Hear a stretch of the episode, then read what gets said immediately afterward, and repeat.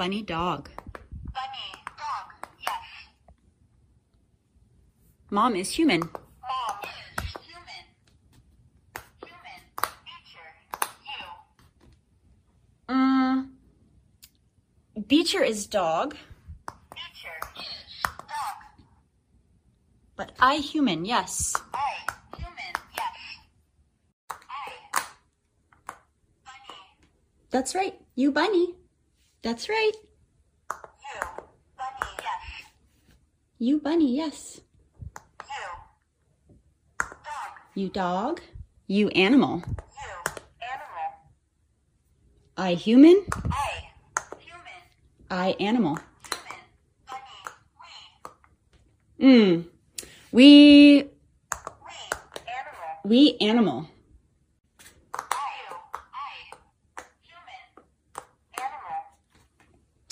Um, you dog animal. You, dog, animal. You dog animal. I human animal. I, human, animal. Miért, ér, miért érzem? Mert É- akarom. Érzelmileg miért éreznéd, Miért- hogy miért folytogat a fülhallgató? Azt mondja, magamhoz kell venni a paplanos csomagot, írtam én. Azt képzeld el, hogy tegnap én visítva röhögtem a saját jegyzetemen. Tehát ha, ha te nem fogsz visítva röhögni, akkor veled baj van. Aha. Jó, hát le, lehet most. Ezen gondolkodok, hogy ha... Na mindegy. Áj! Ez az önmagad megcsikizése, hogy tudsz-e a saját ilyet, de akkor ezek szerint igen. Igen. Ha előtte elzsibbasztod magadat, és akkor... Nem. Az a baby joga, amiről beszélünk. De ez nem joga, ez valami mángorlás, vagy nem. Hát mikor, a, mikor próbálják a szecskát leválasztani a zabról, és így ütik. De közben a gyermek tekintete az egyszerre riadt, de valahol beletörődő. Tehát, hogy még Mit annyira... csináljon? Hát annyira nem ura még a testrészeinek, hogy csak, csak ezzel a sztoikus nyugalommal tud, tud ránézni. Wow, no. Melynek ez a 116. Hatodik adása. adása? Én vagyok a másik műsorvezető, Káposztalepke, és velem szemben pedig az egyik. Mr. Jackpot. A világtörténelem legelső és eddigi egyetlen fizikai manifestációja. A Na, férfi várjál. ideálnak? Így van, kivette a kezemből a szövegkönyvet emberek.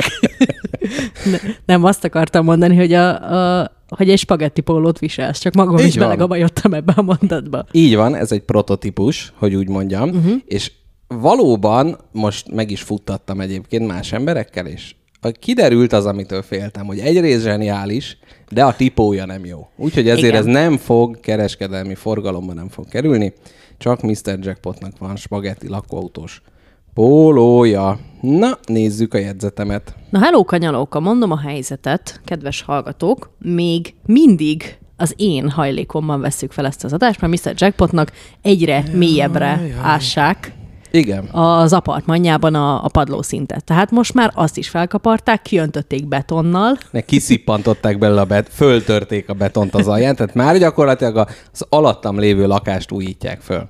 Az káposztelepkének meséltem, hogy ma hát úgy indítottak a munkások, hogy mondták, hogy na hát már mindjárt kész vagyunk, már nagyon közel van a vége. De ma a teljes WC blokkot kivennénk egy 24 órára, tehát ez az egyik kezével simít, hogy utána a pofont kiossza.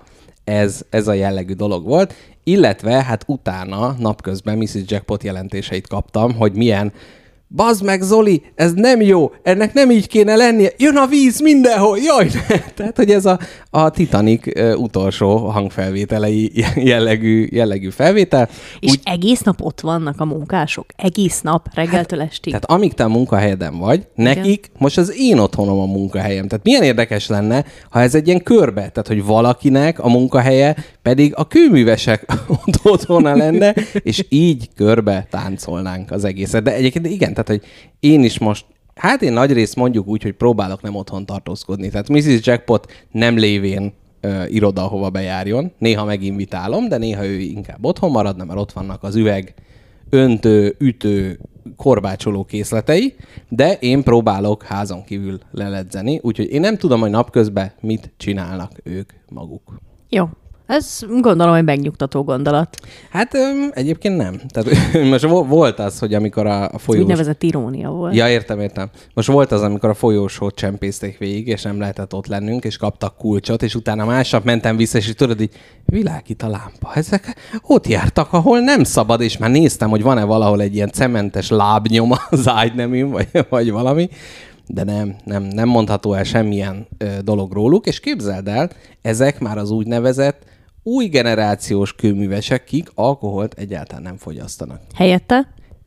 Hát helyette spár, esbüdzsé, trópusi üdítő italt fogyasztanak, és hát mondja az egyik a másiknak, hogy te, Feri, hát láttad már ezt a Facebookot? Hát itt eladtam az összes csavarlazító készletemet, meg hát láttad a jóskát rajta? Hát tiszta alkoholista, tehát hogy már itt is, ugye, tehát a, a füttyögés és a kis májgránátok helyett ez egy már új generációs munkás Na generáció. ezt örömmel hallom, mert ez a két legtoxikusabb munkás tulajdonság, a füttyögés és a rakétázás, de akkor, ha ezt kiveszni készül, akkor az evolúció mégiscsak jó fele halad. Hány neve van ennek? Rakétázás, májgránát, tüske, Kőműves aktimel, gőműves aktimel, csavaros kifli, csavar, nagyon, na ez jókat tudod, feles, hát, mély vagy- békésből érkeztem, igen, úgyhogy igen, hát nem tudom, ennyi. stampó. Stampó lehet? Ez valahogy így mélyen ott. Stampedli. Igen, de a stampó az inkább, amikor valaki jön és megisztok egy pálinkát. Egy Hmm. kupica. Tudom is én. Én csak decizek. Igen, de valami csavar. Val- Ja, nem csavaros kifli. Valami azt a emberek, akik csavarlazító. meg tudnak inni egy deci pálinkát egybe. Ez hihetetlen. Az két feles. Aha. Én szerintem meg tudok. Hát Van most? nincsen, Igény volna rád? nincsen, hál' Istennek. Nincsen. Nem Na, szeretem a pálinkát, ez az én nagy bajom. és mit szeretsz? Hát, a kutyákat. Jaj, hát az most pont jó. Na, Jackpot úr, kezdjük az adást? Kezdhetjük. Jó a hangom? Jó a hangod. Nem, nem ö, lehetne hangosabb? Vagy így jó? Szerintem jó. Szóval jó. Akkor Vagy én legyen vagyok így. túl hangos? Nem tudom. Mindegy. Na, Ezen fújt ki magad nyugodtan, én felvezetem, hogy mi Jó, van. jó. Először is föl. képzeld el, ö, eszembe jutott valami, amit meg akartam kérdezni. Hallottál már te a Grinch sz- szolgáltatásról? E- Elrontják a karácsonyomat? Pontosan igen. Hm. Ez egy olyan szolgáltatás, amit anyukák meg tudnak rendelni a karácsonyt ünneplő gyermekeiknek, és egy felnőtt ember ilyenkor általában Grinchnek öltözve bejön, és így nem tudom, megeszi az összes sütit, amit a Mikulásnak oh. raktak ki, egy kicsit megtépkedi az ajándékoknak a De dobozát, mi a cél ezzel? esetleg levesz egy-két ö, levesz egy-két... Ruhadarabot. Ne, nem, az már kicsit túl erős lenne. Ja, értem. Egy-két díszt a fáról, uh-huh. felborít egy széket, meg ilyesmi. És úgy, úgy, itt ugye a, a karácsonyi misztikum éltetése a cél, hogy ha, ha van télapó és van örök jó, ah. akkor hát van ez a gonosz figura, akit lehet utálni, és akkor így a mágia tovább él a gyerekek szívébe. Ja, meg hogy egész évben jónak kell lenni, de hogy ez nem olyan, mint a virgács, meg a... Nem, a Grinch az mindig jön, az jöhet. Ja, ja, Ez ja. egy Tehát, opció. hogy e, jó voltál egész évben a Grinch, akkor is odaszarik a lábtörlőre. Nincs Na. mese. És képzeld el, most volt erről egy elég jó Facebook poszt, amit, amin iszonyat sokat röhögtem. Egy anyuka egy nagyon feldühödött posztot, egy, nagyon szép képpel illusztrálva tett ki Facebookra, mi szerint. Soha többé nem rendelem meg ezt a szolgáltatást. 100 dollárt fizettem, bejött egy Grinchnek öltözött férfi, és így elmondom, mi volt a mellékelt képen. Igen. A két pizsomában lévő üvöltő gyermekének az arca, alkoholos filccel össze-vissza, feketére, kékre, zöldre mázolva. Nagyon jó, nagyon jó. Az ajándékok a fa alól gyakorlatilag, mint hogyha egy fedexes futár hozta volna A-ból B-be, szétrugdosva, széttörve, a fa darabokban, Uh-huh, uh-huh, a sütemények a szőnyegbe taposva. Ezért volt 100 dollár, ez egy prémium Grinch volt, ez nem csak úgy egy kicsit csinálta. Hát nem. Tehát, hogy azért fizetette ő 100 dollárt, hogy az otthonát használhatatlanra rombolja egy férfi 12 perc alatt. Igen, de mondhatjuk azt, hogy egy Grinch esetében én akkor látnám jogosnak a felháborodása. Ide jött egy férfi 100 dollárért, kitakarított, földíszítette a fát, Sütött egy sütött egy, egy róseiblit. Hát igen. De itt de lehet, hogy, hogy ez túlkapás volt? Tehát, hogy Nagyon durván. Hm. Tehát, hogy ez, ez, ez még a, mikor kicsi rosszért fizetnek, uh-huh. És te hát lelkiismeretesen, ugye, De vajon, vajon egy ilyen munkával, tehát hogy mennyi, hányszor tudod ezt elvégezni egy évben? Tehát mikor reggel kell menni, amikor ott vannak az ajándékok, vagy az ünnepkörbe bármikor megérkezhet a Én gering? nem tudom, nem tudom, mert én magam nem rendeltem még Green szolgáltatást, és nem is tervezem kipróbálni. Na jól van. És vajon mi lehet egy ilyen embernek az év közben más hasonló foglalkozása, ami szintén egy BKV ellenőr, vagy Hogy lehet- sintér? Valami Ha ilyesmi. már így ugye a kutyás téma lesz ma, akkor lehet, hogy sintér. olyan szomorú, olyan szomorú jegyzeteim vannak. Nem is tudom, hogy elmondjam, mert nagyon-nagyon érdekes. Uh-huh. Tehát fogok beszélni Lajkáról, az első kutyáról az űrben. Aha. Az első állatról, aki föld körüli pályára állt. Hát legalábbis, amiről feljegyzés történt. Tehát lehet, hogy egy madár ugye nagyon magasra fölrepült, elvesztette az irányítást, és utána... És felsodródott egy föld körüli Így van. pályára. Nem valószínű. Nem valószínű. Hát ez, ez csak a titkos, ez a Erik von Deniken titkos történetébe, illetve ki a magyar, akinek ilyen mindenféle könyvei jelennek meg? Leslie L. Lawrence? Nem, mert ő, ő vállalja a fikciót, de van egy ilyen, akinek ilyen nagyon sok ilyen megmondó könyve. Tipikus ilyen nagypapa könyves polc teljes sorozat. Aj, várjál. Nem tudom, fogalmam sincs. Miket Na, mi- ír? Földes ufók, László? A- Az. Hobó? nem, nem, nem, nem, hogy hívják. Földes, földes valaki. Én tudom, ez a puha borítású történelemkönyv. Igen. Hitler titkos csigorá- csigolyája van, megtalálva egy van. berlini laborba. Így Az van, és, ilyenek? igen, és évente 5 millió könyvet írt, Szerintem. piramisoktól kezd, minden, mindenhez érte. Szerintem ez ilyen A földesi, lesz. földesi valaki. Nem, nem jut eszembe. Na mindegy. Mit tudom én? Na, Valaki. hol tartottunk, amikor ezt elkezdtük? Hmm, Grinch mit csinál az év többi részében? Ilyen ponyvákat ír? Hát igen. A kutyákról fogunk ma beszélni. Uh-huh. Szeretjük a kutyákat. Elmondjam, hogy mit hoztam. Na, egy kis kutya? Jaj, de jó. Nincs a zsebemben egy bébi labrador. Ehelyett elhoztam neked a kutya 50 Árnyalatát? Nem, hogy a kutya ö, történelméből az 50 legnagyobb mérföldkövet. Azt a minden. Bevallom, kicsit szelektáltam, úgyhogy körülbelül Aha. ilyen 22-23 fontos mérföldkő azok, van. azok nagyon Azok durvák. nagyon fontosak. Azért egy-kettő lényegtelent is mondasz. majd, Természetesen tudom. 1904-ben ö, lendült fel újra a csiva, mint fajta. Hmm, Tehát onnantól is- aha. a modern csivava láz 1904-hez köthető, de Amerika legrégebbi kutyafajtája a csivava. Mexikónak azóta is egy ilyen kis Ó, címerállata. ebben nem is gondoltam ebbe bele. Ez valamilyen ázsiainak gondoltam, hogy Nem. Chihuahua? Ekte mexikói, Uh-huh. én mondom. Jól van, ez nagyon szép, hogy így mondod. Ezt kicsit potméterezek.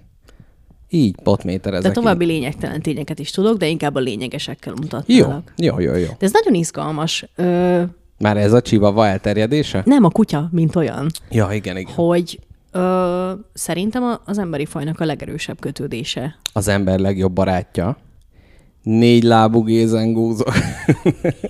Le akarod-e rántani ma minden Nem. témámat? A kutya 50 árnyalata, nem, az egyébként ember legjobb barátja. nem, de az elmondható, most persze ez is a Telegramon ugye kiírtuk, hogy a kutyákról, és akkor rögtön jöttek a macskás képek, meg minden. Amit szeretjük a macskákat is, csak ugye az egy másik adás lesz. Tehát az majd a macska Én adás. bátorítottam őket. Igen, te, te bátorítottad őket, ez kétségtelen, szóval akkor tied a, tied a jutalom. Ö, szóval, hogy... Na, mi mondható el? Nagyon ki vagy te fáradva, de mondja, nem baj. Nem. Csináltam neked kamillateát, itt van Igen. egy Moroccan spice-os gyertya, Ó, akkor kedves félhomály. Uh-huh, uh-huh, akkor ezért van ilyen bazár illat a marokkói fűszerek. Nem, egyébként na- nagyon jó az illat. Na, ö, szóval ember legjobb barátja, mit akartam ezzel mondani? Na mit? Hogy? Nem tudom. Na, Valamit. Jaj, de jó, na akkor ezen át is venném a műsorvezetést tőled. Jó, Dőlj hátra nyugodtan. Elkezdhetjük a kutya részt. Abszolút. De va- valami, valami olyasmi fele kapirgáltam, kapizsgáltam, hogy mégiscsak a number, na ez az, hogy a kutya a number van állat. Tehát, hogy az ember kívül, hogyha minden más állatot eltávolítanánk a földkerekségről, szerintem a kutya maradna meg utoljára. És az, Igen. azért mondtam ezt a macskás dolgot, mert hát igen, itt azért van egy ilyen ellentét. De tudod miért? Mert az volt először. A kutya? Az. Mint állat? Nem, mint ember ö, környékén rohangáló, Mhm. uh-huh. emberéleti segítő, megkönnyítő Amúgy ez állat. a dom- domestikálás, melyről ugye az 50 árnyalatból biztos, hogy lesz majd szó. Ez annyira, tehát ez mindig úgy érdekel, hogy van egy folyamat, és mikor fordul át. Tehát ott a farkas leharapja a lábát, kibelezi, megeszi a nagymamát, és mi az, amikor már hátára fordulva, gurgulázva nevet? A legjobb helyre jöttél, a legjobb kanapén ülsz a világ összes kanapéja közül, mert itt fog elhangzani az információ erről. Na, ez nagyon jó. Káposztalepke, legyenek-e még szolgálti közlemények ezelőtt? Legyenek szolgálti közlemények, olvas fel nekem leveleket, Így illetve lesz. nekem is van szolgálti közleményem. Ebbe az adásban az én zeném lesz, igaz? Ebbe az adás Amit én így van. Na, akkor előbb mondd el a zenekurálási dolgaidat, és utána én fogok beszélni egy nagyon picit a levelekről, illetve a filmes jogokról. Oké. Okay. Ne haragudj, hogy ma szkeptikus szerepet vettem magamra ebben az adásban. Igenis, megcsipkodom magam, és élvezni fogom a, A filmes, filmes filmes jog. jogokat. Na, Na. Mi, mi, mit kell tudni a zenéről? A zenéről azt kell tudni, hogy itt most mindenféle people pleaser mi voltomat így bepöccintettem a sarokba, és pontosan azt a zenét fog, raktam be. Ez onnan van ez a bögre, ahonnan gondolom? Honnan tudjam én, hogy te mire gondolsz? Hát nem a dinológiai múzeum, ahol voltál Londonországban? Nem. Ah, pedig egy nagyon szép dinos bögre. Na igen. Tényleg, Ö. hol van az ajándékom? Ezt akartam mondani, hogy mindjárt, mindjárt képzem az ajándékodat. Azt hittem, hogy na erről akartam, hogy o, valami a Heathrow reptéren ugye ott marad. Zene, zene szünetben odaadom az ajándékodat. Jó, rendben. Na de addig mi lesz? Milyen zene lesz? Na, hogy, hogy ö, senkinek a kielégítésére nem törekedtem ezzel a muzsikával, hanem tényleg azt raktam, amit szeretnék, és arra jöttem rá, hogy most én egy borzalmas ö, de tényleg, Eddig jó, hogy borzalmas, nem? De hogy mi? az, hogy, hogy ettől a borzalmas tulajdonságomtól, hogy, hogy azon gondolkodok, hogy, hogy, hogy mi, mi ilyen jó fogyasztható musikát rakjunk uh-huh, be, uh-huh. ettől akkora ugrással lendültem el, ahogy csak tudtam, és free Annyira. Jazz lesz jó. az egyik kedvenc görög-amerikai előadómtól, aki a világ összes nyelvén énekel, a világ összes historikus momentumát lemezbe szokta foglalni. Van Ó. olyan dala, amiben egy olyan nő szempontjából énekli a dalt, akit 25 perc múlva ki fognak végezni, és így az összes percet leénekli, hogy mit tudom én, 6 Ó. perc van hátra, jön a pap. És ez free jazz. És free jazz, De igen. király, Klasszikusan, kl- classically trained zongorista, A- az a és 6 millió oktávot tud kiénekelni, és Isten az emberek között. Az a baj, hogy a szélsőséges zenei szerkesztés privilégiuma már más podcasteknek ki van osztva, pedig annyira rátérnék erre az ösvényre, hogy innentől semmi izé fogyasztható klasszikus. Itt szenvedni kell. Dolgo- nem, nem, is, ezért, nem do- ezért meg kell dolgozni. dolgozni kell. Ez jól, jól Így megfogalmaztad. Amúgy én nem bánnám, én szeretem az ilyet nagyon. Jó, de tehetek be operákat? Együtt válogass. Jó, amúgy jó, lehet egy hét a tiéd is, De egy figyelj, hét az enyém. annyira fura ez, ez az opera dolog, ez így van. Tehát van ilyen, hogy magyar operaház, meg van ilyen, hogy ezt így tudjuk, hogy opera, de hogy ezt bárki valaha hallgatott operát? Persze. Szerint csak mi nem ismerjük annyira, mert Na, ma akkor- a, a mai napból veszett, vagy itt az a mai korból veszett ki Na, szerintem. akkor majd megismerjük. Na, hát nekem is hiányos az opera műveltségem, Ja. de, de free jazz azt most nagyon nagy két szeretettel ö, telt marokkal szolgáltatok elétek. Na, és akkor görög-amerikai nő a halálos kivégzés előtti percekről. Beatle, Ezekben a számokban nem, ebben de nem. És mi ez a, ez a két szám, amit küldtél, ezek, ennek, mi, ennek van tartalmi oldala? az egyik az olaszul van a te kedvedért. Jaj, de jó. Illetőleg nagy, hát nagy százalékban hiszem, nem száz, de 90 százalékban, hogy olaszul van. Uh-huh, uh-huh. A másikat meg csak nagyon, nagyon szeretem. Na, hát ez jó. Ez jó. Na, úgyhogy ez lesz ma a zene, és akkor most nézzük a szolgálati közleményeket. Ugye a nagy levélküldő kampány legutóbb kezdődött. Egyébként ma a mai adásban lesz megint betűtészta olvasókör. Fölírtam, el ne felejtsük, folytatódjék a történet. Amúgy csak annyi történt a volt adásban, aki nem hallotta, hogy könyörögtünk, hogy írjatok levelet. És ennek itt a gyümölcset. És ennek itt a gyümölcse, de még hát azért még a szüretet, ugye, hogy lassan indul a tavasz. Tehát, hogy itt azért ezek még a korai gyümölcsök, Krisztián levelét fogom először felolvasni. Igen, azt mondja, hogy akarja, hogy legyen találkozó, és szóljunk időben. Na nem ez a lényeg. Hallgattam egy másik podcastot. Érdekes Hiba. volt. Első hiba. Jó volt a történet, volt dinamika, szóval szuper volt. Nagyon sok mindent megosztottam velük mailben, egyfajta terápiás jelleggel. Na erre majd mindjárt visszatérünk. Például Svájcból hazaköltözés, pakolás közben leírás az életemet. Ez, nem, Isten látja lelkemet, nem a Deep ellen fordítottam, sem a Google Translate-tal. Srácok, valahogy a barátaim lettek, nyilván terápia, meg magány, krízis, stb. Beszéltem is velük, találkoztunk is, de aztán elfogyott ebből az üzemanyag, és már a podcastot, podcast is kikerült a listámból. Ennyi terápia, Krisztián. Na tehát itt én azt gondolom, hogy Krisztiánnak ez részben egy fenyegető üzenete. Abból a szempontból, hogy elmondta egy, másik podcastot, hogyan tett parkolópályára. Nem rólunk beszél? Most össze- összezavarodtam. Így kezdődik. Most akkor minket nem hallgat már? Hallgattam egy másik podcastot. Érdekes volt, jó volt a I- igen. történet. Tudom, Jó, hogy jó, itt jó. megzavar, hogy érdekes, jó történet. Már is ugye mi... Azért mondom, nem, nem, nem fér össze az agyamba. Igen. Most valami más is tud ilyet? Hát de nekünk például a Svájcból hazaköltözés pakolásról, közbeli jogos. leírásról nem számolt be.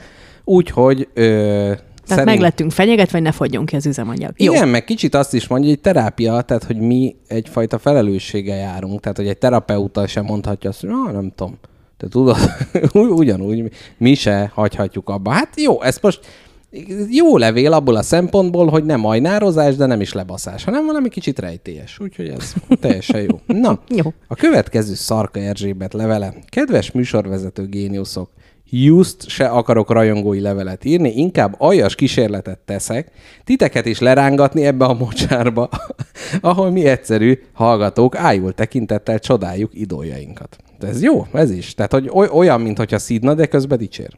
Biztosan a ti szíveteket is megdobogtatta, amikor annó régen a gombapresszó adásaiban megcsörrent a telefon, és Erzsébet maga kérlelhetetlen módján kiavította, megcáfolta, kioktatta a félisteneket, vagy Károly rúgta rájuk az ajtót, kérdezvén, miről lesz ma szó. Azóta is betölthetetlen az űr, tulajdonképpen egy gigantikus sajgó seb, kezeimen csalán marta, hólyag, stb. Szép, ez ilyen Eszterház is, jó. És csak egy icipici enyhet adott a királyi TV valamelyik kanálisán, ugye itt a channel szóval játszik el Szarka Erzsébet, csordogáló betelefonálós kvízműsor folyam, ahol legnagyobb megdöbbenésemre és pat partalan boldogságomra Erzsébet keveredett a vonalba. Ki szokatlan, mégis nagyon karakteres játék stílusával kápráztatta el a műsorvezetőt. Ámuljanak önök maguk is, hát ezt be fogjuk linkelni az adásnaplóba. Ez amikor elküldted Ez, ami- nekem ezt van. a linket, és egy betelefonálós műsorban, amilyet száz számra néztem gyerekkoromban iskolából hazatérvén, megszólal annak az Erzsébetnek a hangja, Karinti tud- Színház, oda nem kell jegy, oda van bejárásom. Következő. aki nem tudom hány éven keresztül telefonált be a gombapresszóba, és így összeér ez a mikrovilág, amiben mi élünk, és a nagy világ, amiben a mások élnek. Hihetetlen. Hihetetlen Így van. pillanat volt. Így van, és szerintem mi még keressük a magunk ö, e- betelefonáló Erzsébetét, tehát hogy aki fölemelkedik úgy arra, tehát hogy- akire azt mondják majd a spagetti lakóautó hallgatói a jövőben, hogy na hát ő meghatározó volt, évekig szívta a vérüket. Én, Én erre- nem tudom, hogy tudnám ezt kezelni. Én mai napig rettegek, félek, félve alszom el, fél szemmel nyitva alszom, hogy egyszer megjelenik egy igazi őszinte utáló, és nem fogok tudni mit kezdeni a Erzsé- levelével. Erzsébet nem egy őszinte Nem, nem, nem, nem. E- most egy Erzsébettől tehát ellépve, Betelefonálna, hogy izé, Kirill fiam mondta, hogy... Na jó van, nem. Nem viccelődünk más fura nevű gyerekein. Hát ugye ez nálam ugye külön, különös... Te meg aztán igazán maradj csöndben ebben a témában. Én ebben különösen bűnös vagyok. Na, ennyit a levelekről. Én azt mondom, hogy indításnak nem rossz, és tovább folytatódik a levélíró kampány. Mindenki ragadjon tollat. Ha így, ha úgy, meséljen anekdotát, történetet, számoljon be, önreflexió a naplójából másoljon be valamit. Bármit szívesen látunk. Egyszer elhozhatom-e neked a gyerekkori naplómat, amiben beírtam mindent? De ezt már annyiszor megígérted, hogy földolgozunk adásba, és én minden alkalommal verítékbe úszva szaltózom örömömben. Könyörögsz. Hát persze. Jó. Hát Akkor figyelj. legközelebb, amikor hazamegyek, akkor Itt felnyalábolom. szenvedünk, hogy jaj, mi legyen a téma, kutya. Amikor van egy ilyen nagyszerű napló. Ne haragudj, régóta fel van írva a jegyzetes, a, a adás témás jegyzetembe a Nem, kutya. abszolút. Na, na, én, is, én is most nagyon támogattam. És mo- mondom, sírva nevetve kerestem az információkat. Na, akkor jöjjön a következő kis téma, vagy nem tudom, ez eddigiek számítanak a kis témának, mielőtt a kutya olba bekanyarodnánk. Mondjad. Mégpedig a filmes jogok eladása. Iradra Kamilla támad, mert szükségem lesz az idegnyugtatásra, úgy Engem. érzem. Na, Köszönöm. ugyanis, képzeld el, Mondjad. hogy ö, én magam, mint aki a társasjátékiparban dolgozok, hát nem olyan régiben teljesen meglepődve tapasztaltam azt az információt, hogy a Terraforming Mars, a Mars terraformálása játékból filmet fognak készíteni, eladták a filmes jogokat, nem tudni, hogy ki csinálja, mikor, meg hogy, de el vannak adva a jogok, és azt mondják, hogy hát ebbe van a gigantikus pénz, hogy film fog belőle készülni. De azért, mert film, vagy azért, mert társasjátékból? Nem, azért, mert film. Tehát, hogy bármi, tehát ha írsz egy könyvet, Magyarországon minden magyar megveszi, de utána te eladod a filmes jogokat, akkor kiröhögöd az összes könyveladást és minden programot, mert abban olyan orbitális pénzek vannak a, a, a filmes dolgokban. Na, és a kérdésem a következő, hogy hát ugye mi magunk itt vagyunk ebbe a podcastbe, és mi lenne, hogy hát egy társas játéknak a filmjogai, hát mekkora ökörség, hogy mi lenne, hogyha a podcastoknak a filmes jogait megvennék, és milyen stílusú művek készülnének az egyes podcastekből. Te jó Isten, ez szerintem egy sokkal nehezebben vászonra álmodható formátum, mint a társasjáték, mert itt a Sokkal ne- vizuális elem teljesen hiányzik. Hát de az szerint... Hmm, de, De- de, de várj, csak én, hang éneke, van. de énekesekről is van film. De az énekest látod interjút adni, sajtótájékoztatón. Hát jó, mi még nem adunk. De, de vannak rólunk Itt egy képek. felhívás, hogy vannak rólunk el képek, minket. és azt mondják, hogy jó, de jó. Tehát, hogy, de hogy, hogy nem feltétlenül, ö, tehát, hogy na, mondjuk például a Gomba Presszóból milyen típusú filmet lehetne készíteni. Te ezért monodráma csak ketten. Du- duodráma. Olyan, hogy így ketten ülnek egy szobában, az egyik őjük beszél, a másik hallgatja. Tehát végül is monodráma a dolog. Egy ilyen túlszejtés, és akkor ott Egy szabaduló szobába képzelném el. egy, Őket. Hú, egy szabaduló szobában. Igen. És akkor néha ott az instru- instruktor beszólna betelefonáló képében, hogy nem Igen. úgy van az. Igen. Valami ilyesmi. Jó. Hm. De mondjuk lehet az, hogy ugye mostában nagyon sok ilyen lexikális információfeldolgozás történik, tehát lehetne az, hogy, hogy mit tudom én, a, a műszaki egyetemet terrortámadás éri, és akkor ott bemenekül két ember a könyvtárba. És már hát ott, ott kell történniük az időt, és akkor leveszik, és akkor mit tudom én, Gyula Iván életrajza, és akkor azt ugye elmesélik. Na mindegy, hát én, én egy ilyesmit tudtam. Ami a legjobb lenne, uh-huh. és teljes mértékben el tudnám képzelni gombapresszós barátainkat itt, hogy való, tehát hogy a te ötletedet is beolvasztanám a sajátomba, legyen mondjuk egy világvége setting, Ah, nagyon jó. Mint a melankóliában, amikor jön a nagy bolygó, és elcsapja a földet. és ők ketten bezárkóznak a BME könyvtárba, uh-huh. és csak úgy senkinek, Aha. mert már nincs senki, de így küldetés tudatból Aha. Elkezdenek rádiózni az Nagyon örökké jó. valóságig. Nagyon jó, nagyon jó, de a világ vége egy zombi apokalipszis lenne, és a filmben az egyik nagy rejtély az az lenne, hogy Tibi már zombie Ugye? Tehát, hogy, hogy igazából, hogy ez egy, egy, egy személyes túlélő horror Micsoda gonoszkodós hangulatba vártattál, barátom. Hát figyelj, így csinálom ezt én. Na, ö, má- más podcastekről, mondjuk egy, egy csúnya rossz majomból például milyen? Hogy hát csak így, hogy a szűke pátriárkánkba mártsuk az ekénket. Persze, hát barátokról könnyebb Tehát kér- tehát, gonoszkodnod, igaz? Abszolút.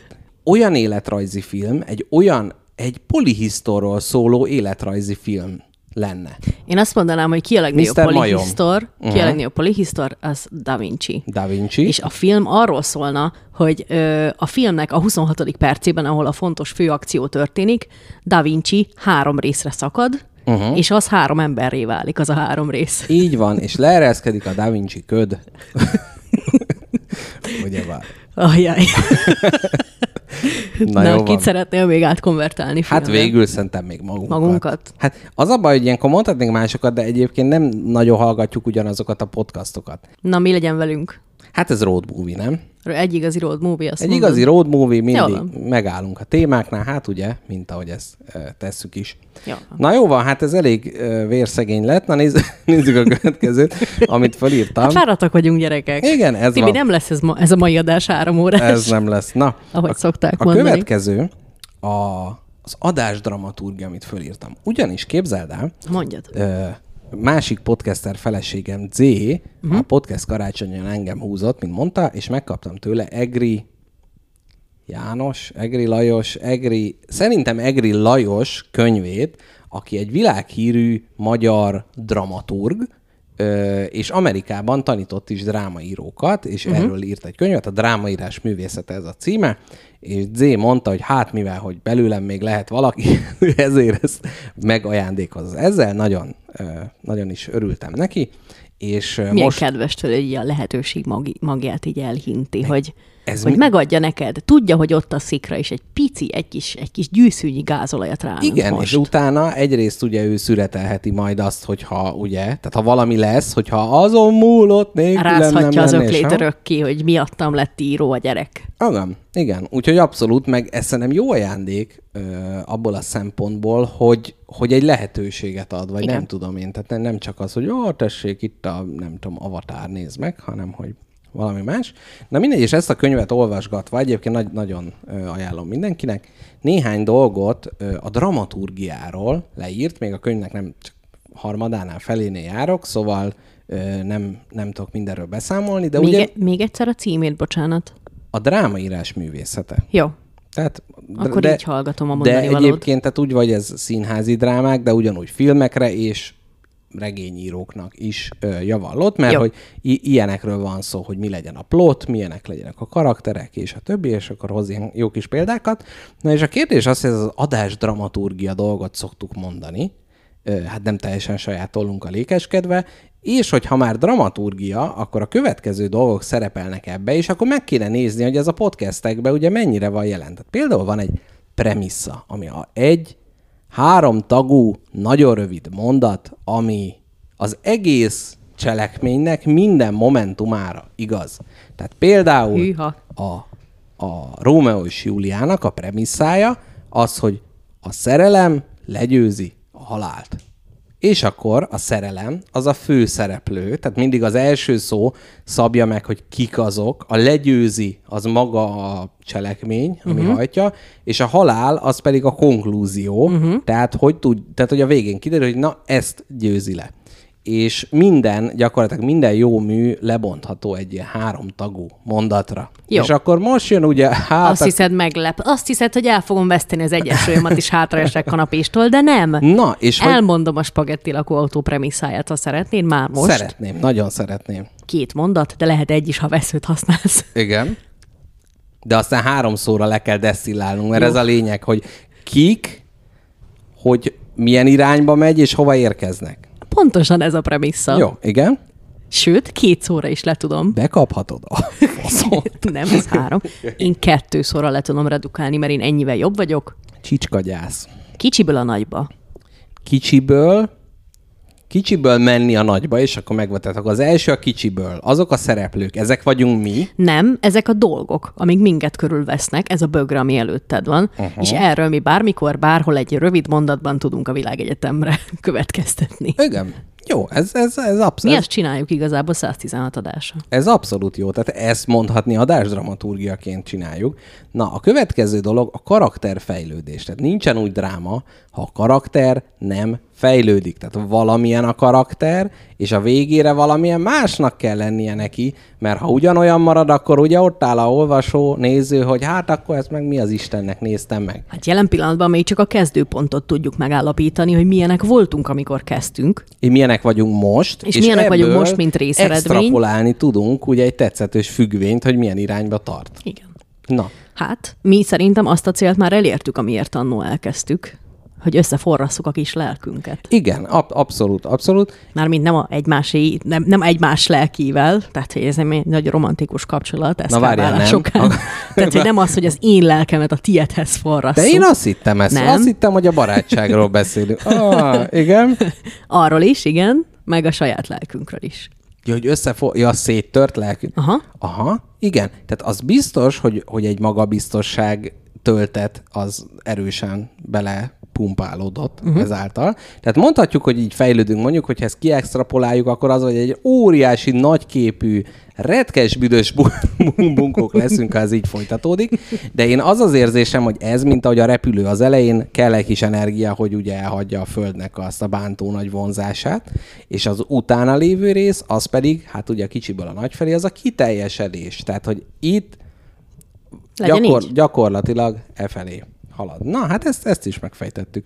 Egyébként minden más podcast készítőnek, mert ugye a hallgatóink jelentős része podcast készítő, ajánlom, hogy az ő maguk karaktereinek a fejlődését is nézze meg, Kövessék nyomon. és a premisszát is írják föl. Még egy nagyon fontos dolog, az a jó dráma, amiben a karakter képes a változásra. Képes változtatni. Tehát az van, hogy te ott állsz, és ott van a helyzeted, szegény vagyok, nyomorult vagyok, vak vagyok. Nem jó, hogyha nem tud változtatni azon a nyomorult helyzeten, amiben van. Ez mennyire igaz ránk? Tudom is én.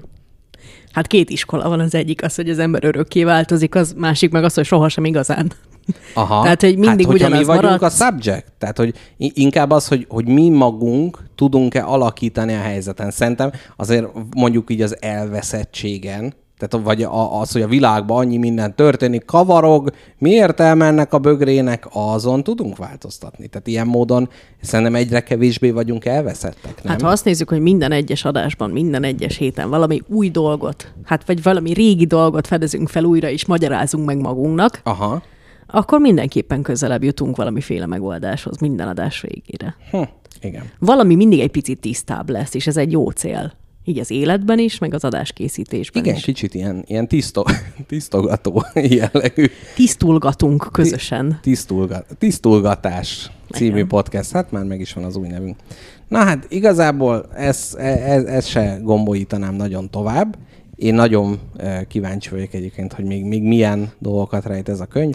Tervezed-e az ennek, a- ennek a könyvben, vagy ebben a könyvben megszerzett tudást, tervezed-e papírra vetni? Ö, Kiírod-e magadból, amit tanultál? Ja, persze, mindenképp. Hát ez mindig van ilyen újévi fogadalom, most kicsit az van, nem tudom, hogy ez neked van-e, de én amikor nagyon részeg vagyok, akkor van egy kis hang a fejembe. Legalábbis régebben volt egy kis hang, aki azt mondta, hogy jackpot, írjál, olyan ügyes vagy, úgy szeretlek, annyira ügyes vagy. Ezt mondta a kis hang. És ez aztán, hát mostában nem is vagyok annyiszor részeg, és de nem tudom. És hogy valahogy azt gondolom, hogy ha belül van egy ilyen kis hang, ami ezt nyöszörgeti, akkor előbb-utóbb ez egy beteljesületlen vágyálom, egy loop, egy valami, ami hát gyakorlatilag követeli, hogy valami legyen, úgyhogy a, amit a hallgató írt a Telegramon, hogy Jackpotnak mikor jelenik meg a könyve, arra én is kíváncsi vagyok, de mondjuk úgy, hogy terveim közt szerepel. Jól van. Na, hát ennyi. Szurkolok, és szerintem ez jó lökés. És káposztalepke nem, mert amikor mondtam neked azt, hogy most elkezdtem novellát írni, minden Aha. Hasonló, hogy ö, nem lenne kedved így, tehát nem úgy összeforrasztani a lelkünket, ahogy az előbb ugye félreértettem, hanem mint egy ilyen pár jelenetként. Közösen az, hogy, alkotni? Hát nem ugyanazt alkotjuk, de Értem. hogy a, tehát kicsit úgy, mint amikor Joe Rambo valaki mással összeveti a hátát, és mind a kettő a saját irányába írtja az embereket. De, tehát, hogy lenne, így, tehát, hogy persze. nem ugyanarra lőnénk, de tudjuk, hogy a másik is kaszabolja a vietkongokat. Nem, nekem szükség van ellenőrzésre, mert most, a, a leg, mint a legutóbbi példa mutatja, hogy írtam valamit, ami nem tetszett, és annyira megijedtem tőle, hogy bedobtam a gitárt a sarokba azóta is. Igen. Úgyhogy szükségem van erre a kis ellenőrzésre, úgyhogy kezet, kezet rázhatunk erre Jó, a dologra. jó, jó, jó. Akkor ezt kitaláljuk, hogy hogy, hogy milyen, hogy, mi, hogy feleltethető meg, mert ugye ez nagyon nehéz. Tehát, hogy most érted, amíg én Írok megírok... egy mondatot. Írok egy... Te megírsz egy, nem tudom, egy fél dalt. Hát ez az, ez az.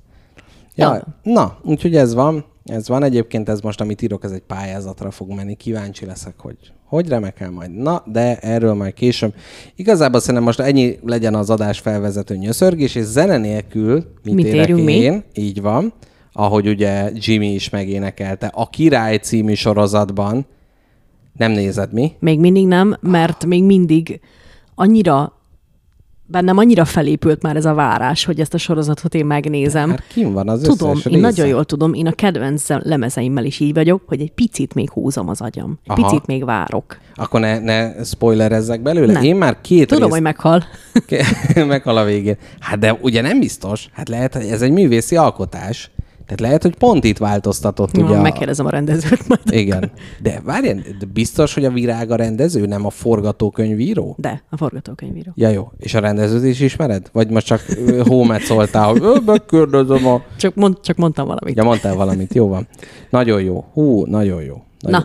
Na, puszikáljuk a hallgatókat, legyen Jó, egy jó, zene, jó. és utána visszatérünk a kutya témával, mert abban van a craft. Jó, le, jó le, legyen zene, Én majd valamelyik későbbi adásban a Jimmy sorozatról akarok beszélni. Jó. Nagyon, nagyon fura ez, és akkor utána tényleg jön már a zene, nem kell félni, hogy van egy ember, aki amúgy ennyire nem érdekel, de most meg mégis. Na, ezt majd a zene után nem fejtjük ki. Szevasztok!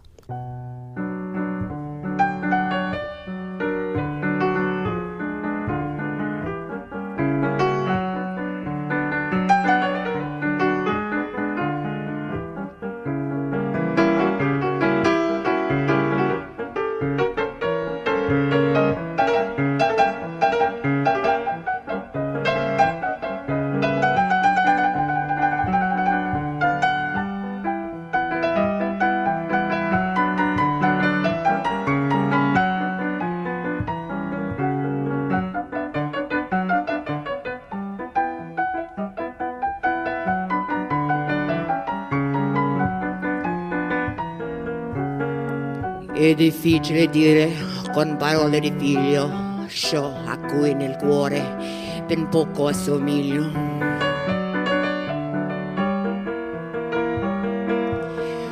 Tu sei la sola al mondo che sa del mio cuore ciò che è stato sempre prima di ogni altro amore. Per questo devo dirti ciò che rendo conoscere ed entra la tua grazia che nasce la mia angoscia.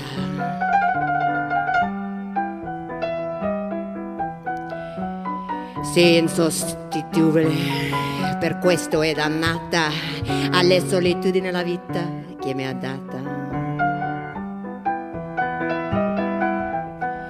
E non voglio essere solo, ho un'infinita fame d'amore corpi senza anima.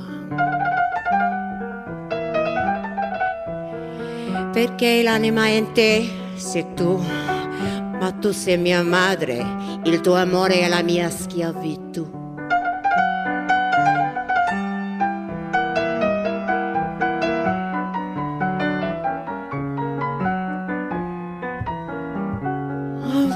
Passato l'infanzia schiavo di questo senso alto irrimediabile ed un pegno immenso. Era l'unico modo per sentire la vita, la unica tinta, la unica forma. Ora è finita.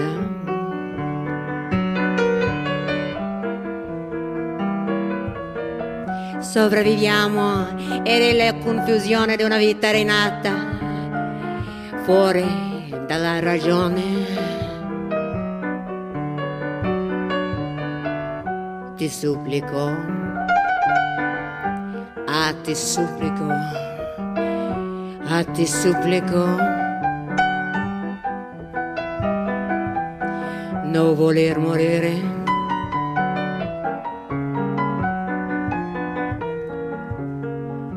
Sono qui solo con te in un futuro è aprile.